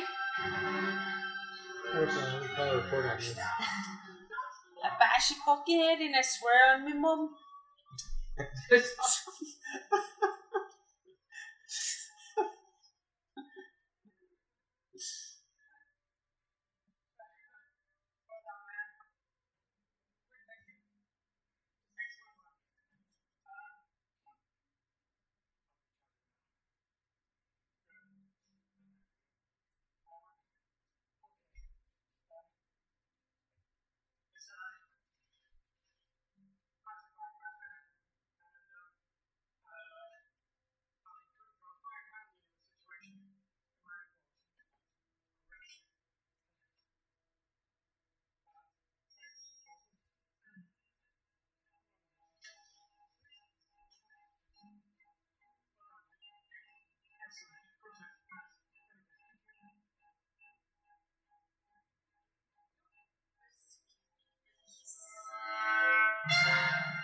I also love that he shoots with a wide angle lens. So you get like the shot can contain a really wide view of the landscape and also the focus is really flat. Yeah, so I love stuff it. in the foreground is also in focus and stuff in the background.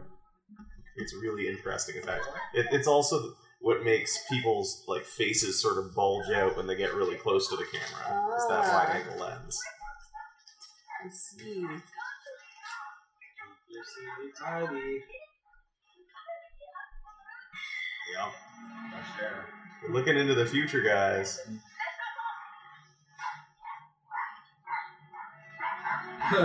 Oh no, what's wrong with this little butthole? No, you're not. Your dog's not allowed to poop in public. It's censored.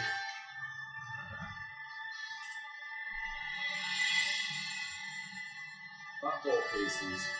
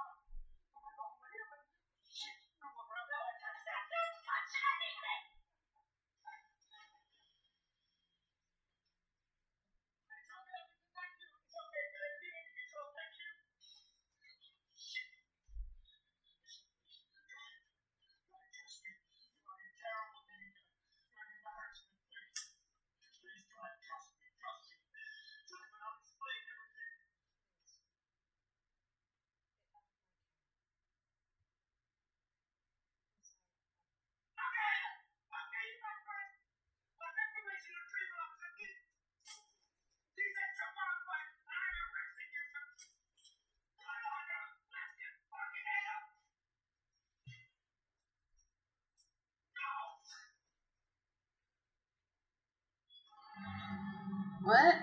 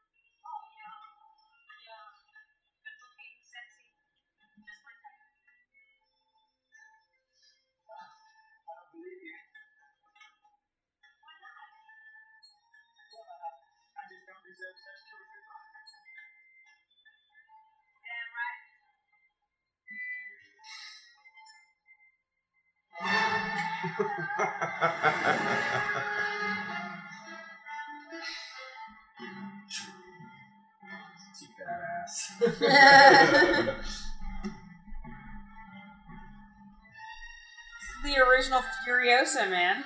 yeah, that's true.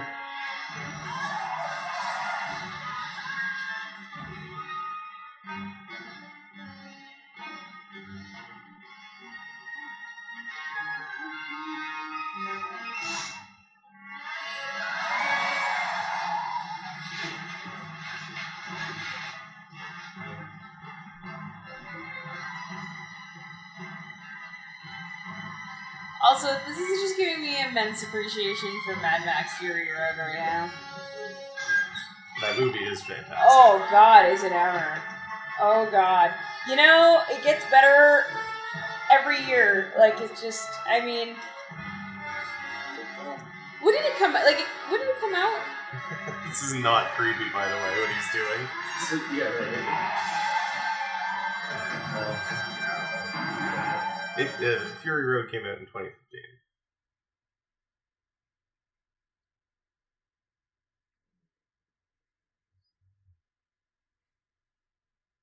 It's a hell of a drop. Yeah,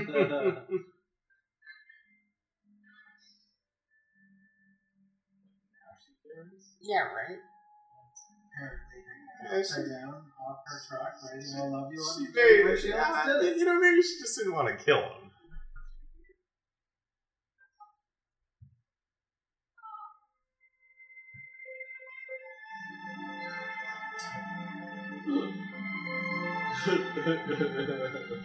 Oh, amazing. so good. Look at that. Oh, Detroit.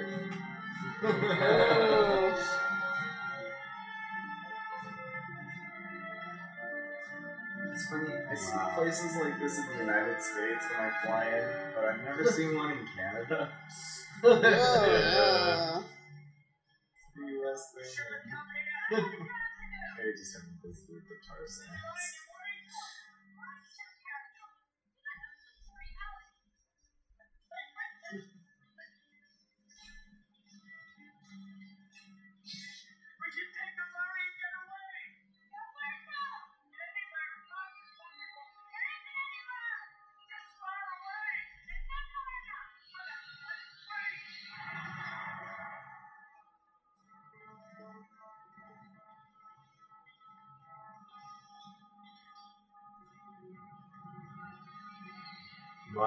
Parcel.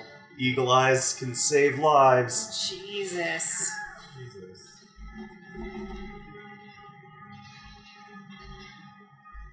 But see, There's a lot of inspirational material here see, for other purposes. yeah, for other purposes, those people we hang around with. Yeah. But see, here's the thing, right? Like, is that really that far off from those announcements in the TTC? Not really. Your safety is important to us. If you see something, say something.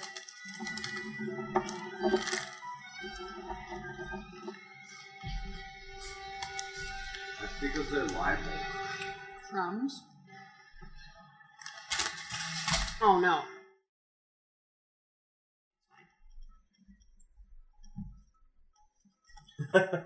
Billboards covering up the wasteland.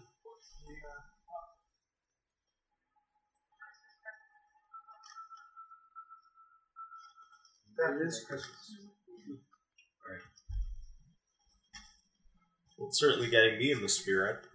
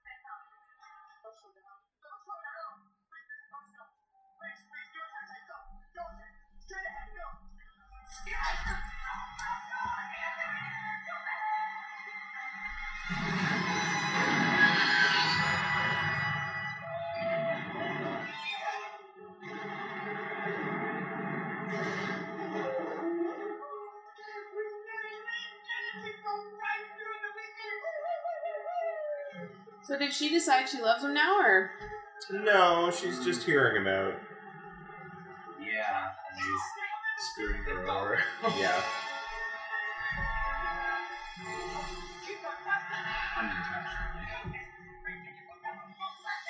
So it's it's about this time in the movie where I start going like, okay, so I do obviously this is a work of art, but I can see why the studios were worried. Like, it is not necessary for them to have this long a car chase in Terry Gilliam's wacky dystopia. But he fought for it. He's like, no, I want to put in like an entire car chase into this thing, and we got to have like crazy vehicles and weird costumes. Like this sequence must have cost a small fortune, Yeah.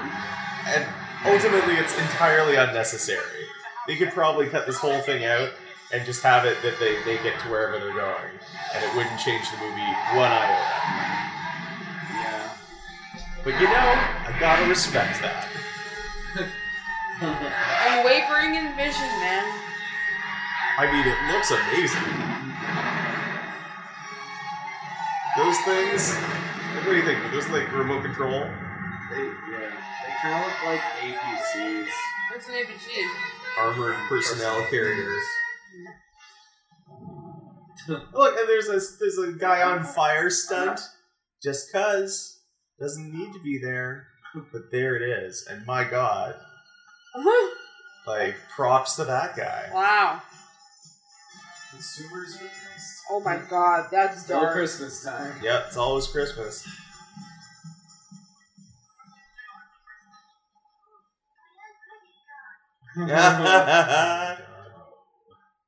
This is dark. It's real, man. Darkest timeline.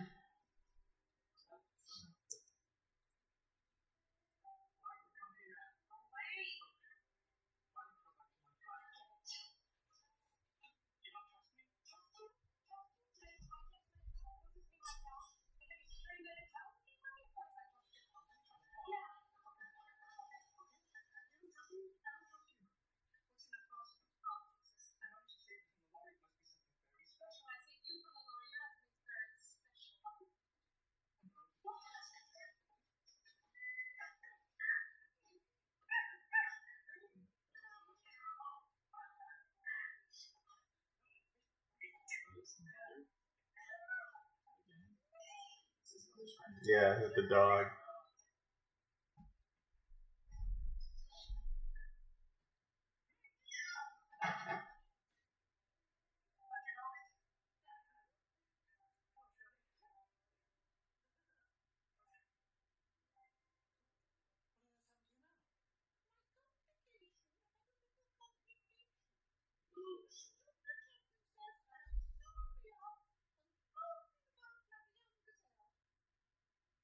She with her hands, like her fingers. It's like rotting.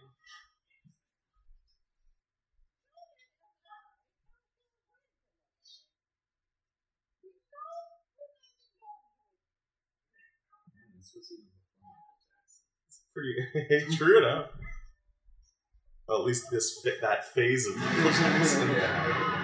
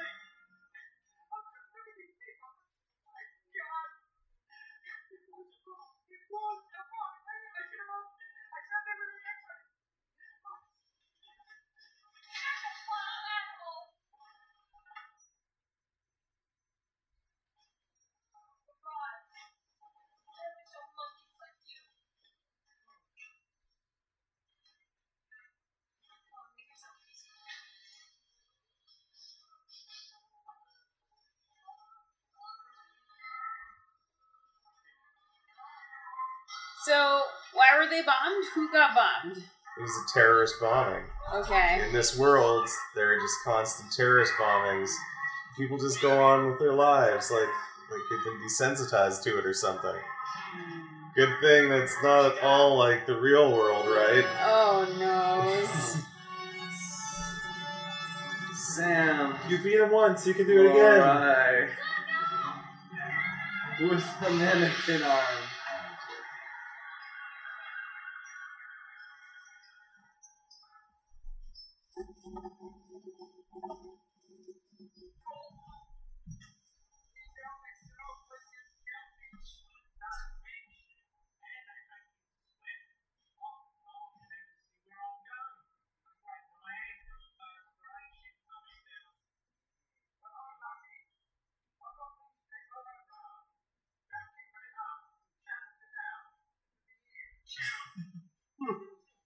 Is that how sweat works?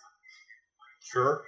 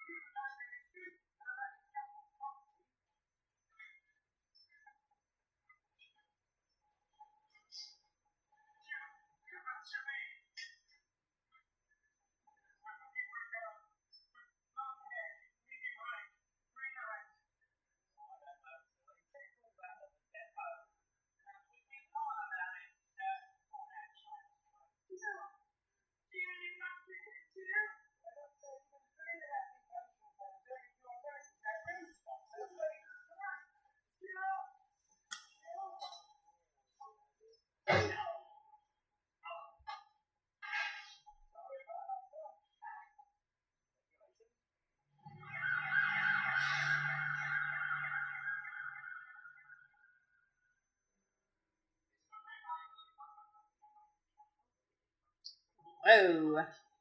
Oh. That's that wide angle lens. Yeah. Mm-hmm.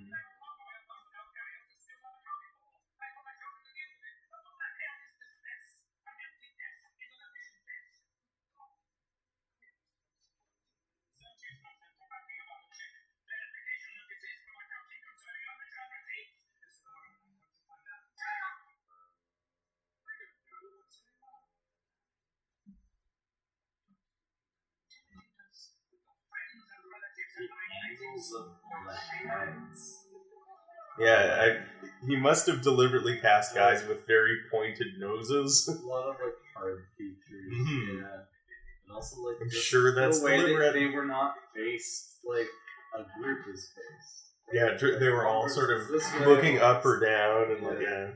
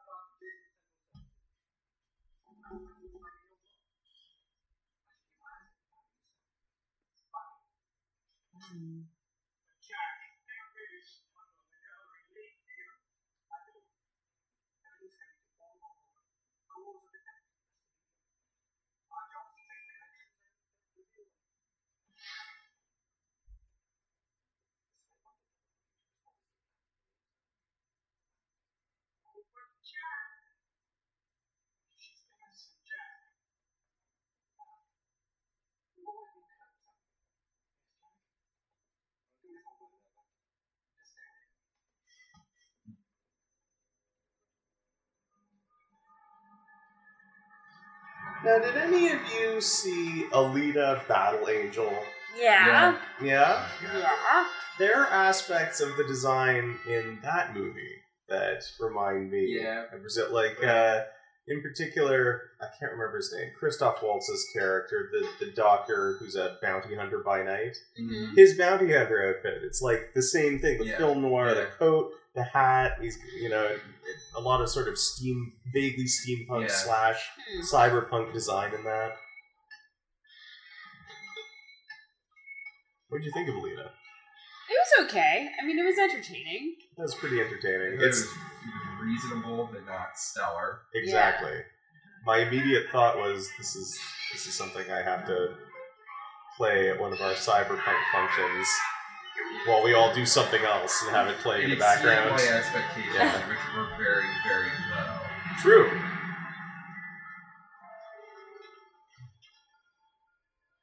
Blew up the system.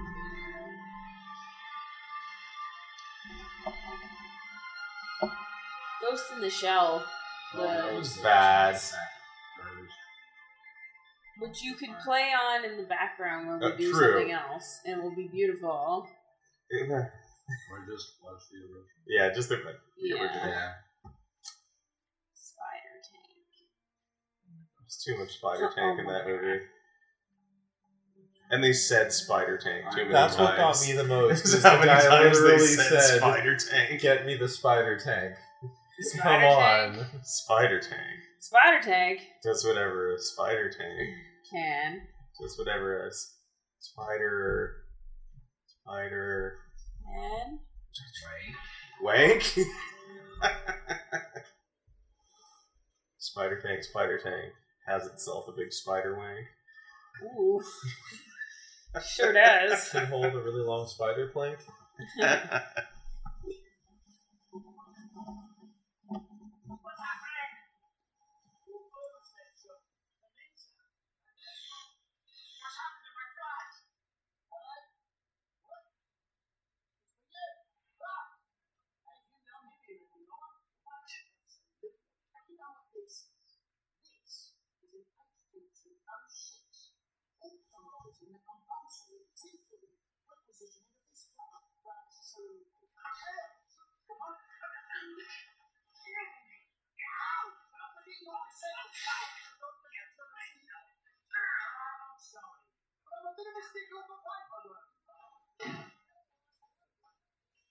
So in this world, your apartment comes with a lifetime warranty, but they might kick you out of it to do mandatory repairs anytime they choose.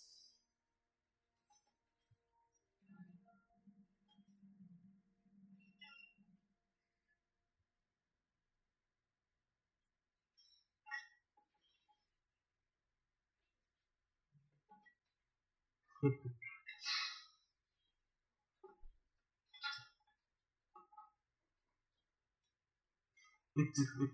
the streams. so you connected the pooper to the air conditioning. Not the not the air conditioning.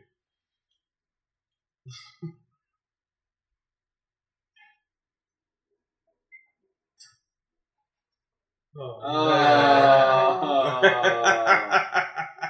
Oh no. Oh no! Oh, it's filling up.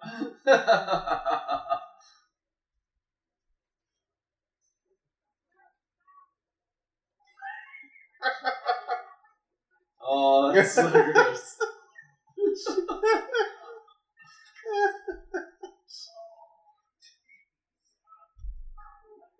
Oh.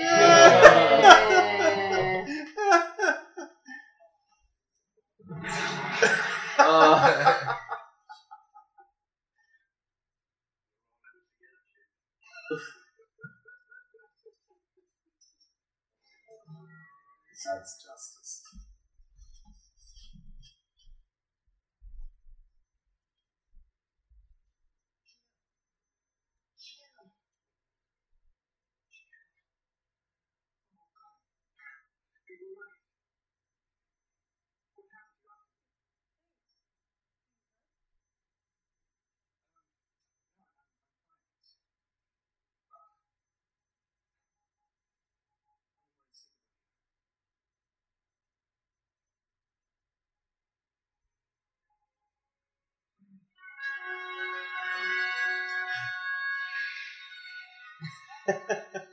Makes me so happy.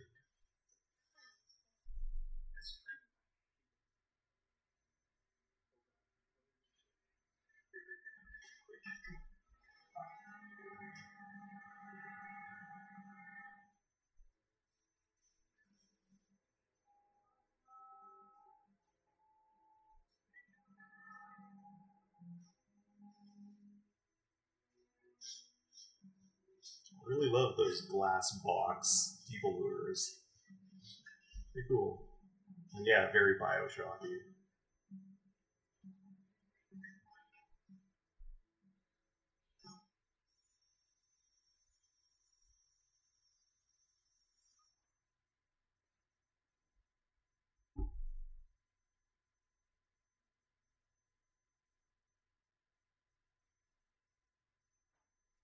His room is so extravagant. Yeah. Like, holy craps.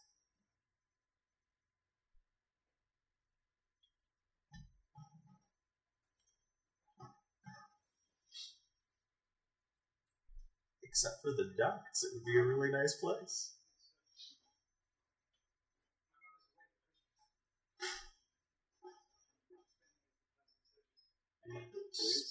Christmas with their plastic surgeons. Are these interior kind of like amalgamations of Nouveau, sort of dirty Spanish kind of vibes? Is that Brazil, is Brazil have something to do with that? I mean, it, it has. So the the explanation that I'm going from has less to do with that, but uh, it was sort of like he decided to call it Brazil and then tuned the aesthetic towards it in that way. Oh, I see. Okay. But the the song was actually it came before uh, the title. yeah.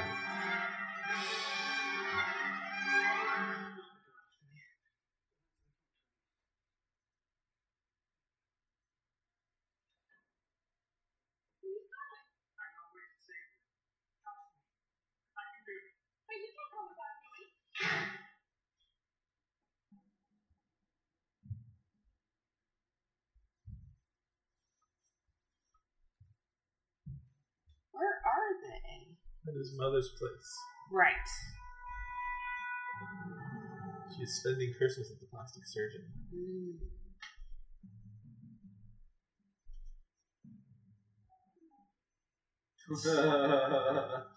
What's scary looking machine, man? Slugs. Hose. Hose everywhere.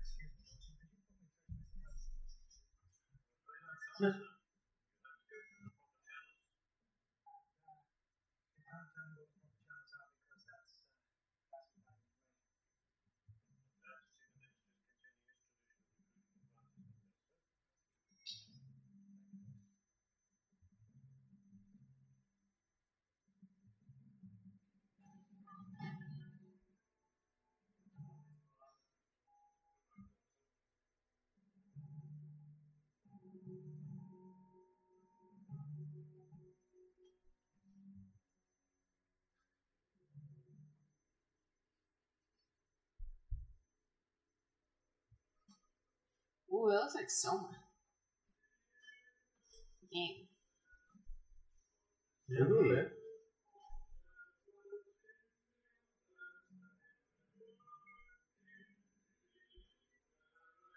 It does really strike fear into my heart the idea of it being Christmas all year round.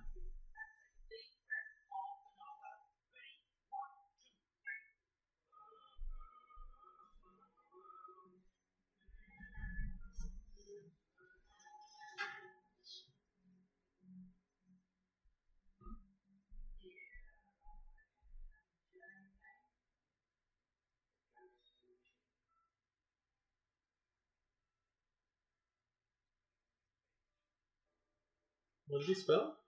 Here I am. He was also playing the notes of the song. Oh. No.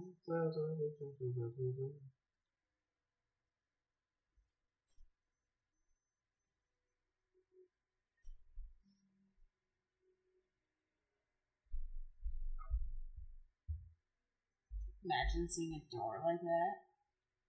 Leather covered padded door. That's not weird.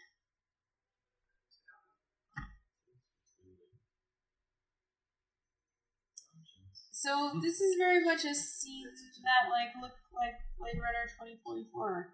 Yeah. In Jared Leto's office. Okay, and uh, well, this and Blade Runner came out very close to each other.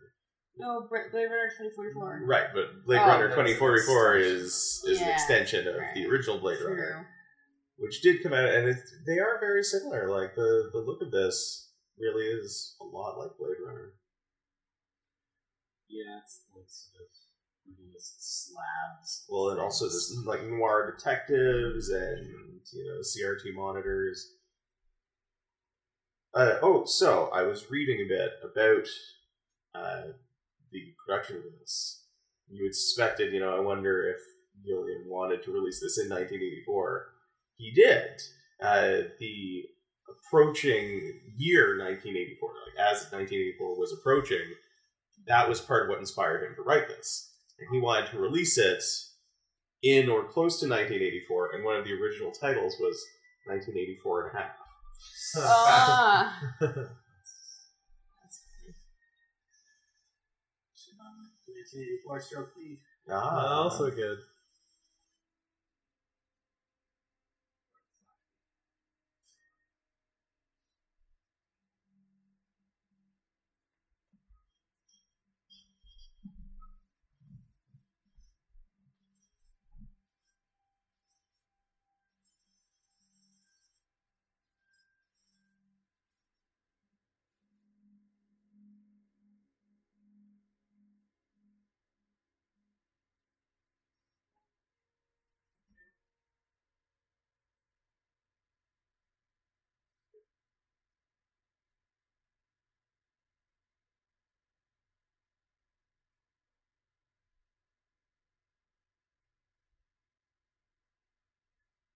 What a house, man.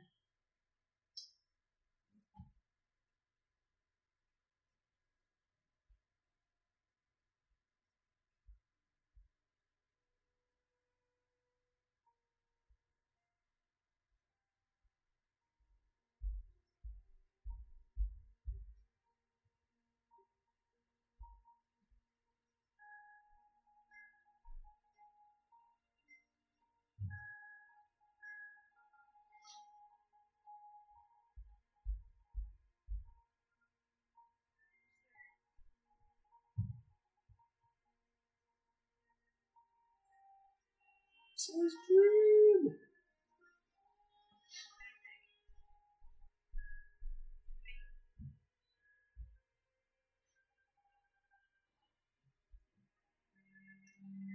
Yeah, but like, aren't those his mother's clothes? There was Oh, lived no. a man named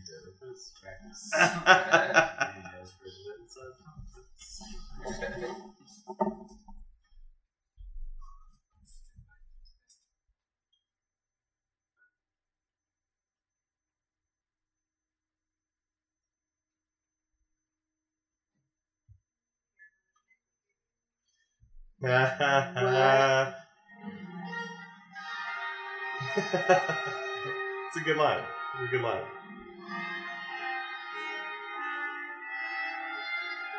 So here, here's a scary thought, everybody. The way he just deleted her from the system, that was way easier than it would be for any of us to delete ourselves from the system. Like we're in there permanently. Oh, I see what you mean. Because there's no one system. Exactly.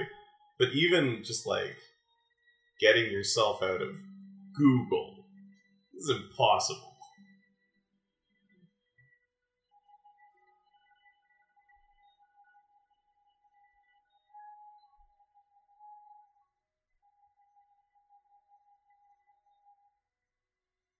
So did the studio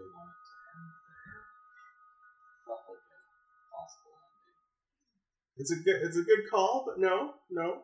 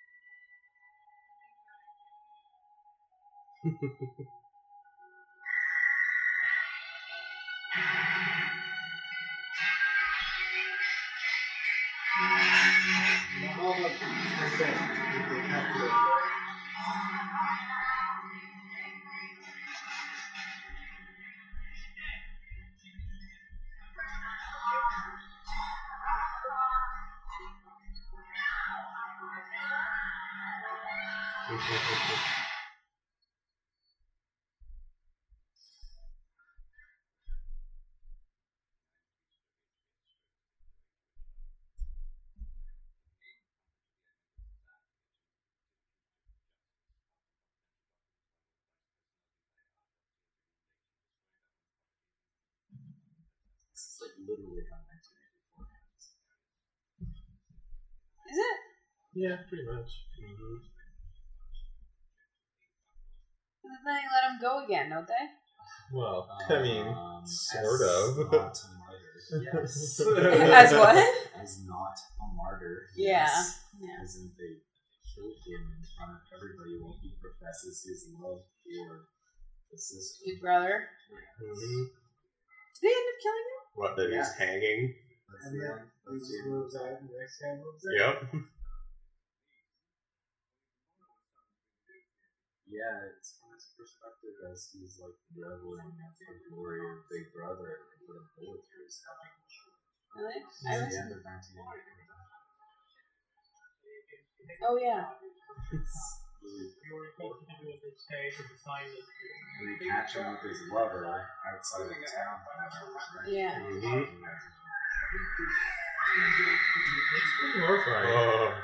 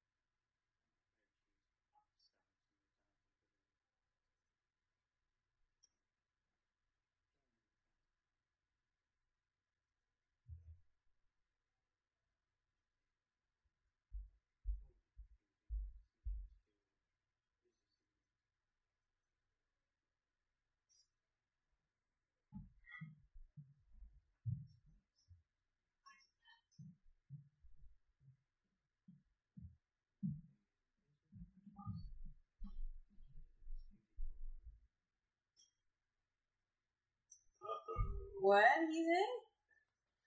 Well, he said Jill is dead. Uh huh.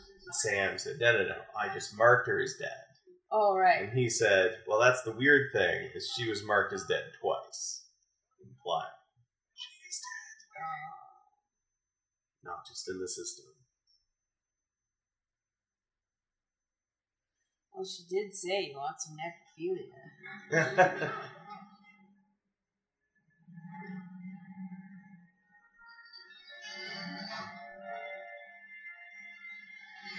Whoa. It's Cerebro. Yeah. Whoa. that gives me tight butthole. I wonder if they filmed this in like a cooling tower or something. Or like a neutrino tank.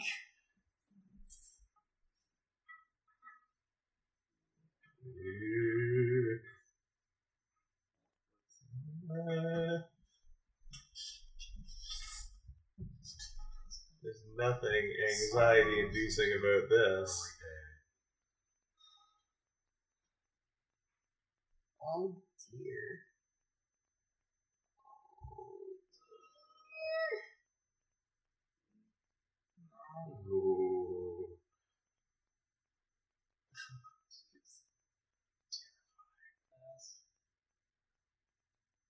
But man, you know what?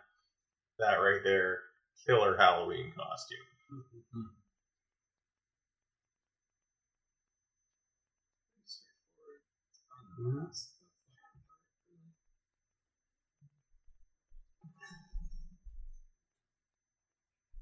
It uh, custom vacuum formed.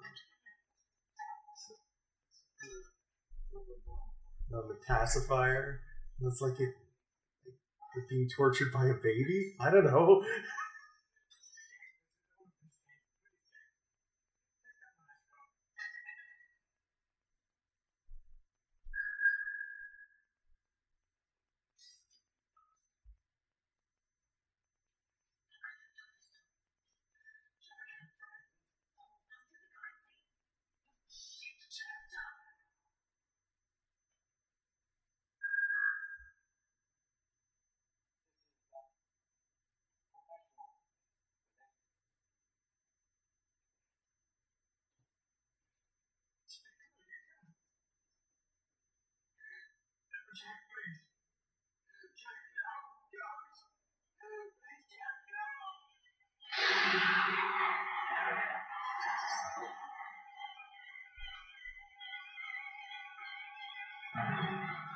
Really? What?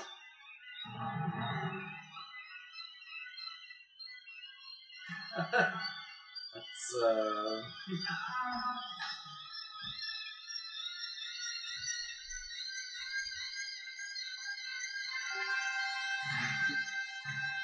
They all electrician. It's a brigade of vigilante repairmen.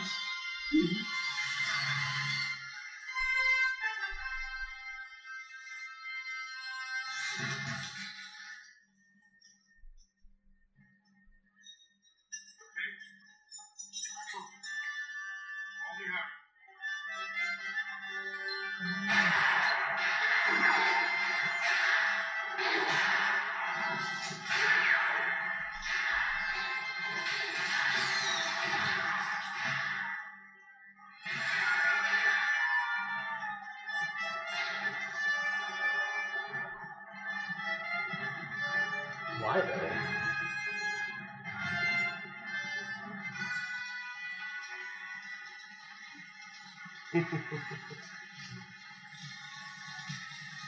Why though? Yeah, this movie's pretty long.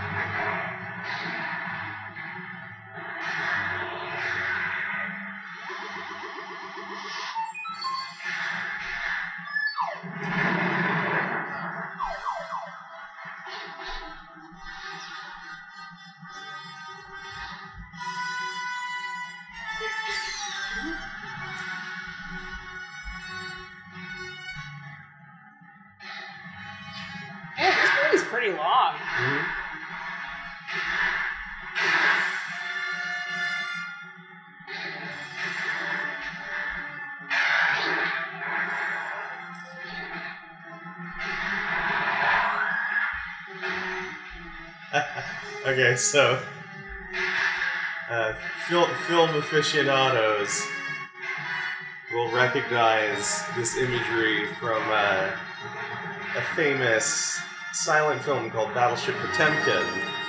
There's a scene in it where a line of military men are marching up this staircase called the Odessa Steps, and a woman lets go of her baby carriage, and the baby carriage bounces down the Yeah. steps. Untouch- untouchables. And the Untouchables references Yeah. it. Uh, the Naked Gun parodies it as well. parodies yeah. But yes, and just there as well with the buffer going down the stairs is another reference to Battleship Potemkin. But you're right, Untouchables is another famous reference to it.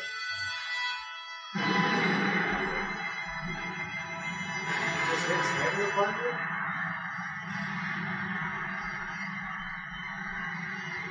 are pretty big explosions, man. They weren't fucking around on this set. They also had color fire earlier, so like, Uncompromised vision. yeah. Like, those are big explosions.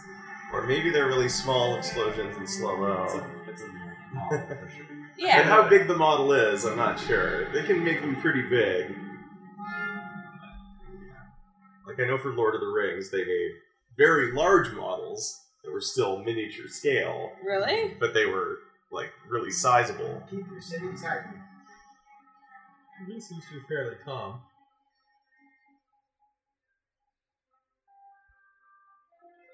They're used to terrorist explosions. That's Mhm. true. That's a good point. Yep. Completely desensitized to it.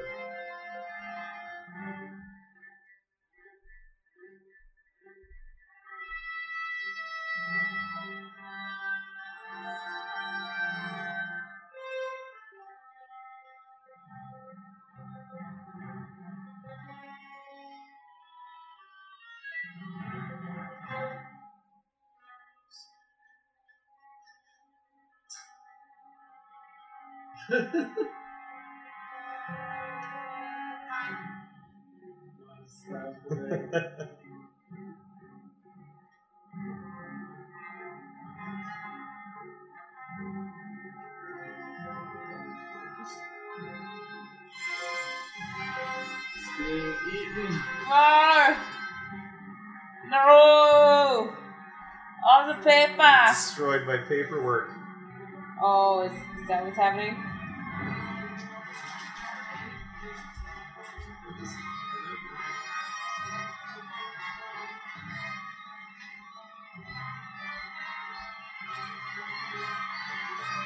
Nothing left. It's gone. Dissolved. He dead. He's so dead. Yeah, this is definitely taking a to. Just a little bit.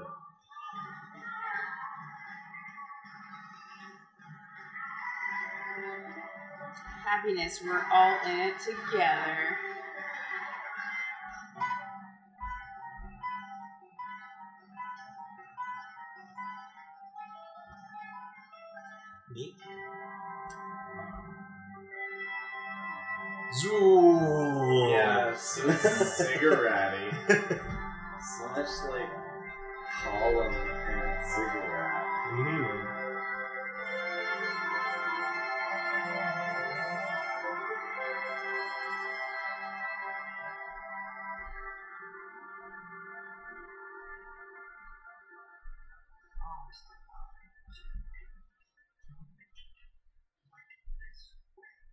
This is a bit like uh, the end of Meaning of Whoa. Life. Yeah. It's Christmas in heaven. Whoa, look at this black silk. Being crazy. Oh, did his mom die? Mhm. His mom's friend. Rotted away.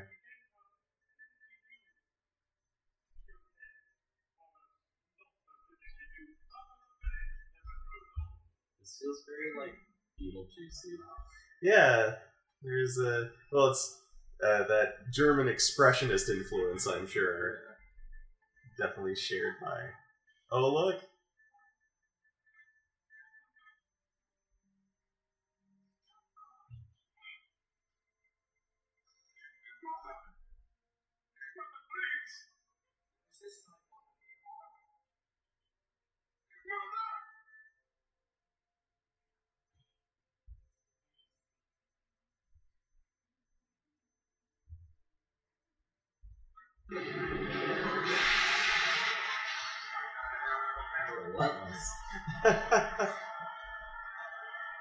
No respect.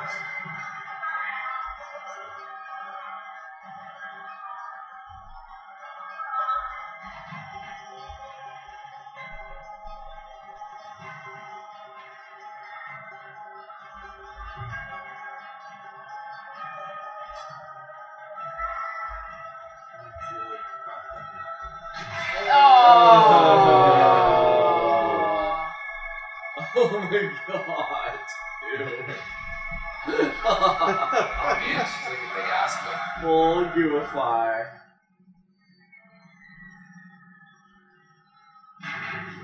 It's like what happened to the bad guy in Robocop. That's like what happened to Biocop and Biocop. Yeah, but- oh my god, I forgot about Biocop. I need to find Biocop. Do you have a copy of of I'm that sure I can trailer. track down Biocop I for have tried to find it everywhere. you. Uh, I'll, I'll look into it. I bet I can find it. So good. You know, has Toronto had any premieres as fun as that? Like, Sure. I don't know. yeah, the kung, like, come on, That was such a great like that was a great night. set of yeah intro bits. The like- twerp premiered a new music video, and they That were was such a big sh- like. Why I had no idea what we were getting into, and I can't find anything to match it since.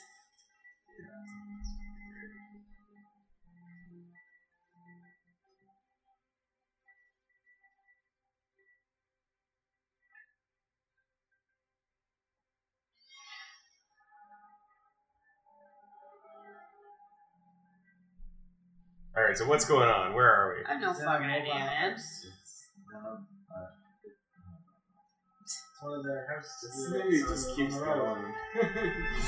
It just kind of keeps going.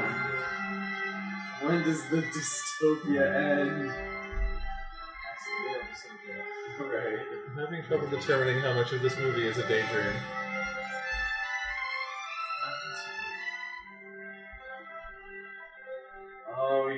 Sleeping the whole time. Really?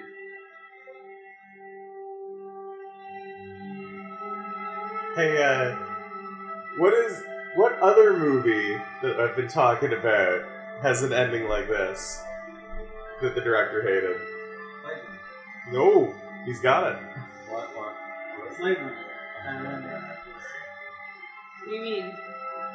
The theatrical cut of Blade Runner had studio interference, so it ended with them flying away to green pastures. Oh, but wait.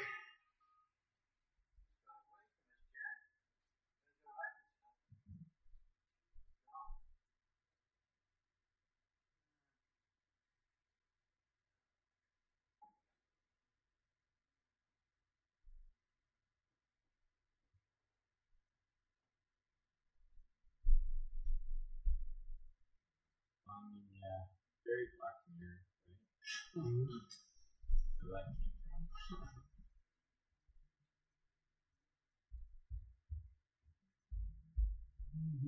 came from.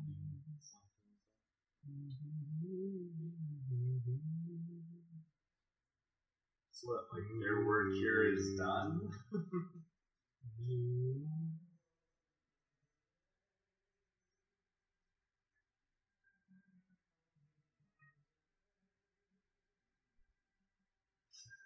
Wow. So, uh, so the ending. Do you see now how he duped the studio and then and got the ending he wanted? No. What do you, so, what was the original studio ending? Well, the happily ever after, where he wakes up in the cab of her truck and Oh. she's alive, and they're driving away from the the city. Oh, that was the. Uh, So he shot that ending, Yeah. and he showed that to the studio. Right. But he also did this, yes. added that little bit on the end Right. to get the ending he wanted. Oh yeah. Where it I mean, turns what, out what that he Sam could have done is has wait been for the credits to end. Yeah. And then play that Yeah. ending, right? the first post credit scene. So there it Yeah. is. Dark, would've dark ending. So it turned out Sam what?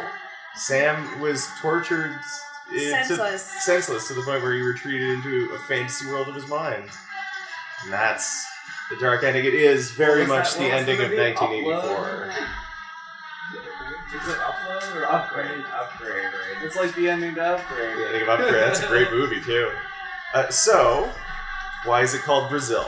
Can you, can you guys? It, it, you'll never guess the the actual answer that Terry Gilliam gives, but do you have any guesses? Is it because he likes bras or something? That's pretty funny. Is it because he loves bras? No, it's not. And Zills. Uh, so this song that has been used as a motif through the movie is called Brazil, and the chorus of it goes Brazil. Da, da, da, da, da, da, da. So uh, a big part of the like the inspiration for the tone of this film and the title came from that song. Gilliam uh, was on on holiday. He says, "Here's this is a direct quote from him." the place I the place I was visiting was a metallurgy city where everything was covered by a gray metallic dust. Even the beach was completely covered by dust. It was really dusty. The sun was going down, and the sunset was beautiful, and the contrast was extraordinary. I had this image of a man sitting there in this sordid beach with a portable radio, playing a strange escapist song, a Latin song like this one, Brazil. The music took him away somehow and made the world seem less blue to him. Hmm. So that so it's it's the juxtaposition of like hope in a dark, dusty dystopia. And this song was the inspiration for that. So it's it was named after this song. What did you think? That's whack roundabout. It, it, it is is really is good. it's, It's really good. Like a big it, it the movie itself is kind of like a monolith to behold too. Yeah, it was. Like it's that is a very long sort of It's very epic, long. epic scale film. Yeah, it's really not. It's not a leisurely.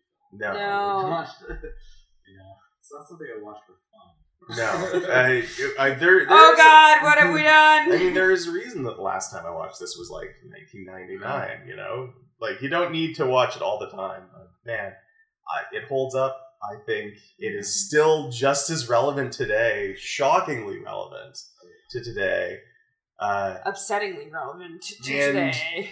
still amazing to behold. My God, production design in that movie is incredible. The production design is So- really something else. So, what would you give it out of five?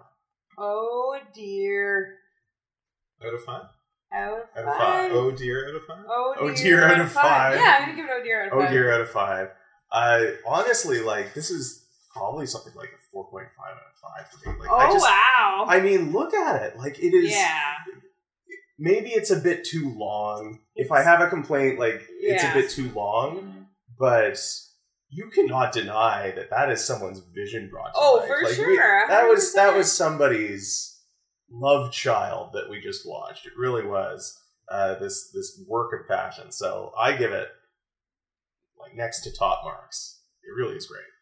I think I think it's one of the best movies. It really is great. I thought it was really, really, really good. Um, I stand by my oh dear. Oh dear, out of five. Okay, That's- and that's- that's- Fire OG. What do you give Uh, that? that is also an oh dear out of five. It got me really, really high, but I can't tell if it made me really, really tired or if I'm just really, really tired. I give that one like a four out of five, but it's tough to tell because this movie was so long, so it definitely like wore off. Yeah. Uh, at the start, though, it was it had me reeling for a bit there. yeah, that it was, was fun. pretty strong in the beginning. Yeah, it got me nice and chatty, and then uh, I definitely feel the dry eyes. The dry eyes. Yeah, Yeah. but it was a good time. That was a Always great time. Always is, buddy. So our next movie is going to be Sorry to Bother You. Oh, I can't wait. it's going to be that. exciting. So, I've been waiting so long. Yeah. so join us next time on the Devil's Lettuce Film Society, and as always, use responsibly. That's what he says.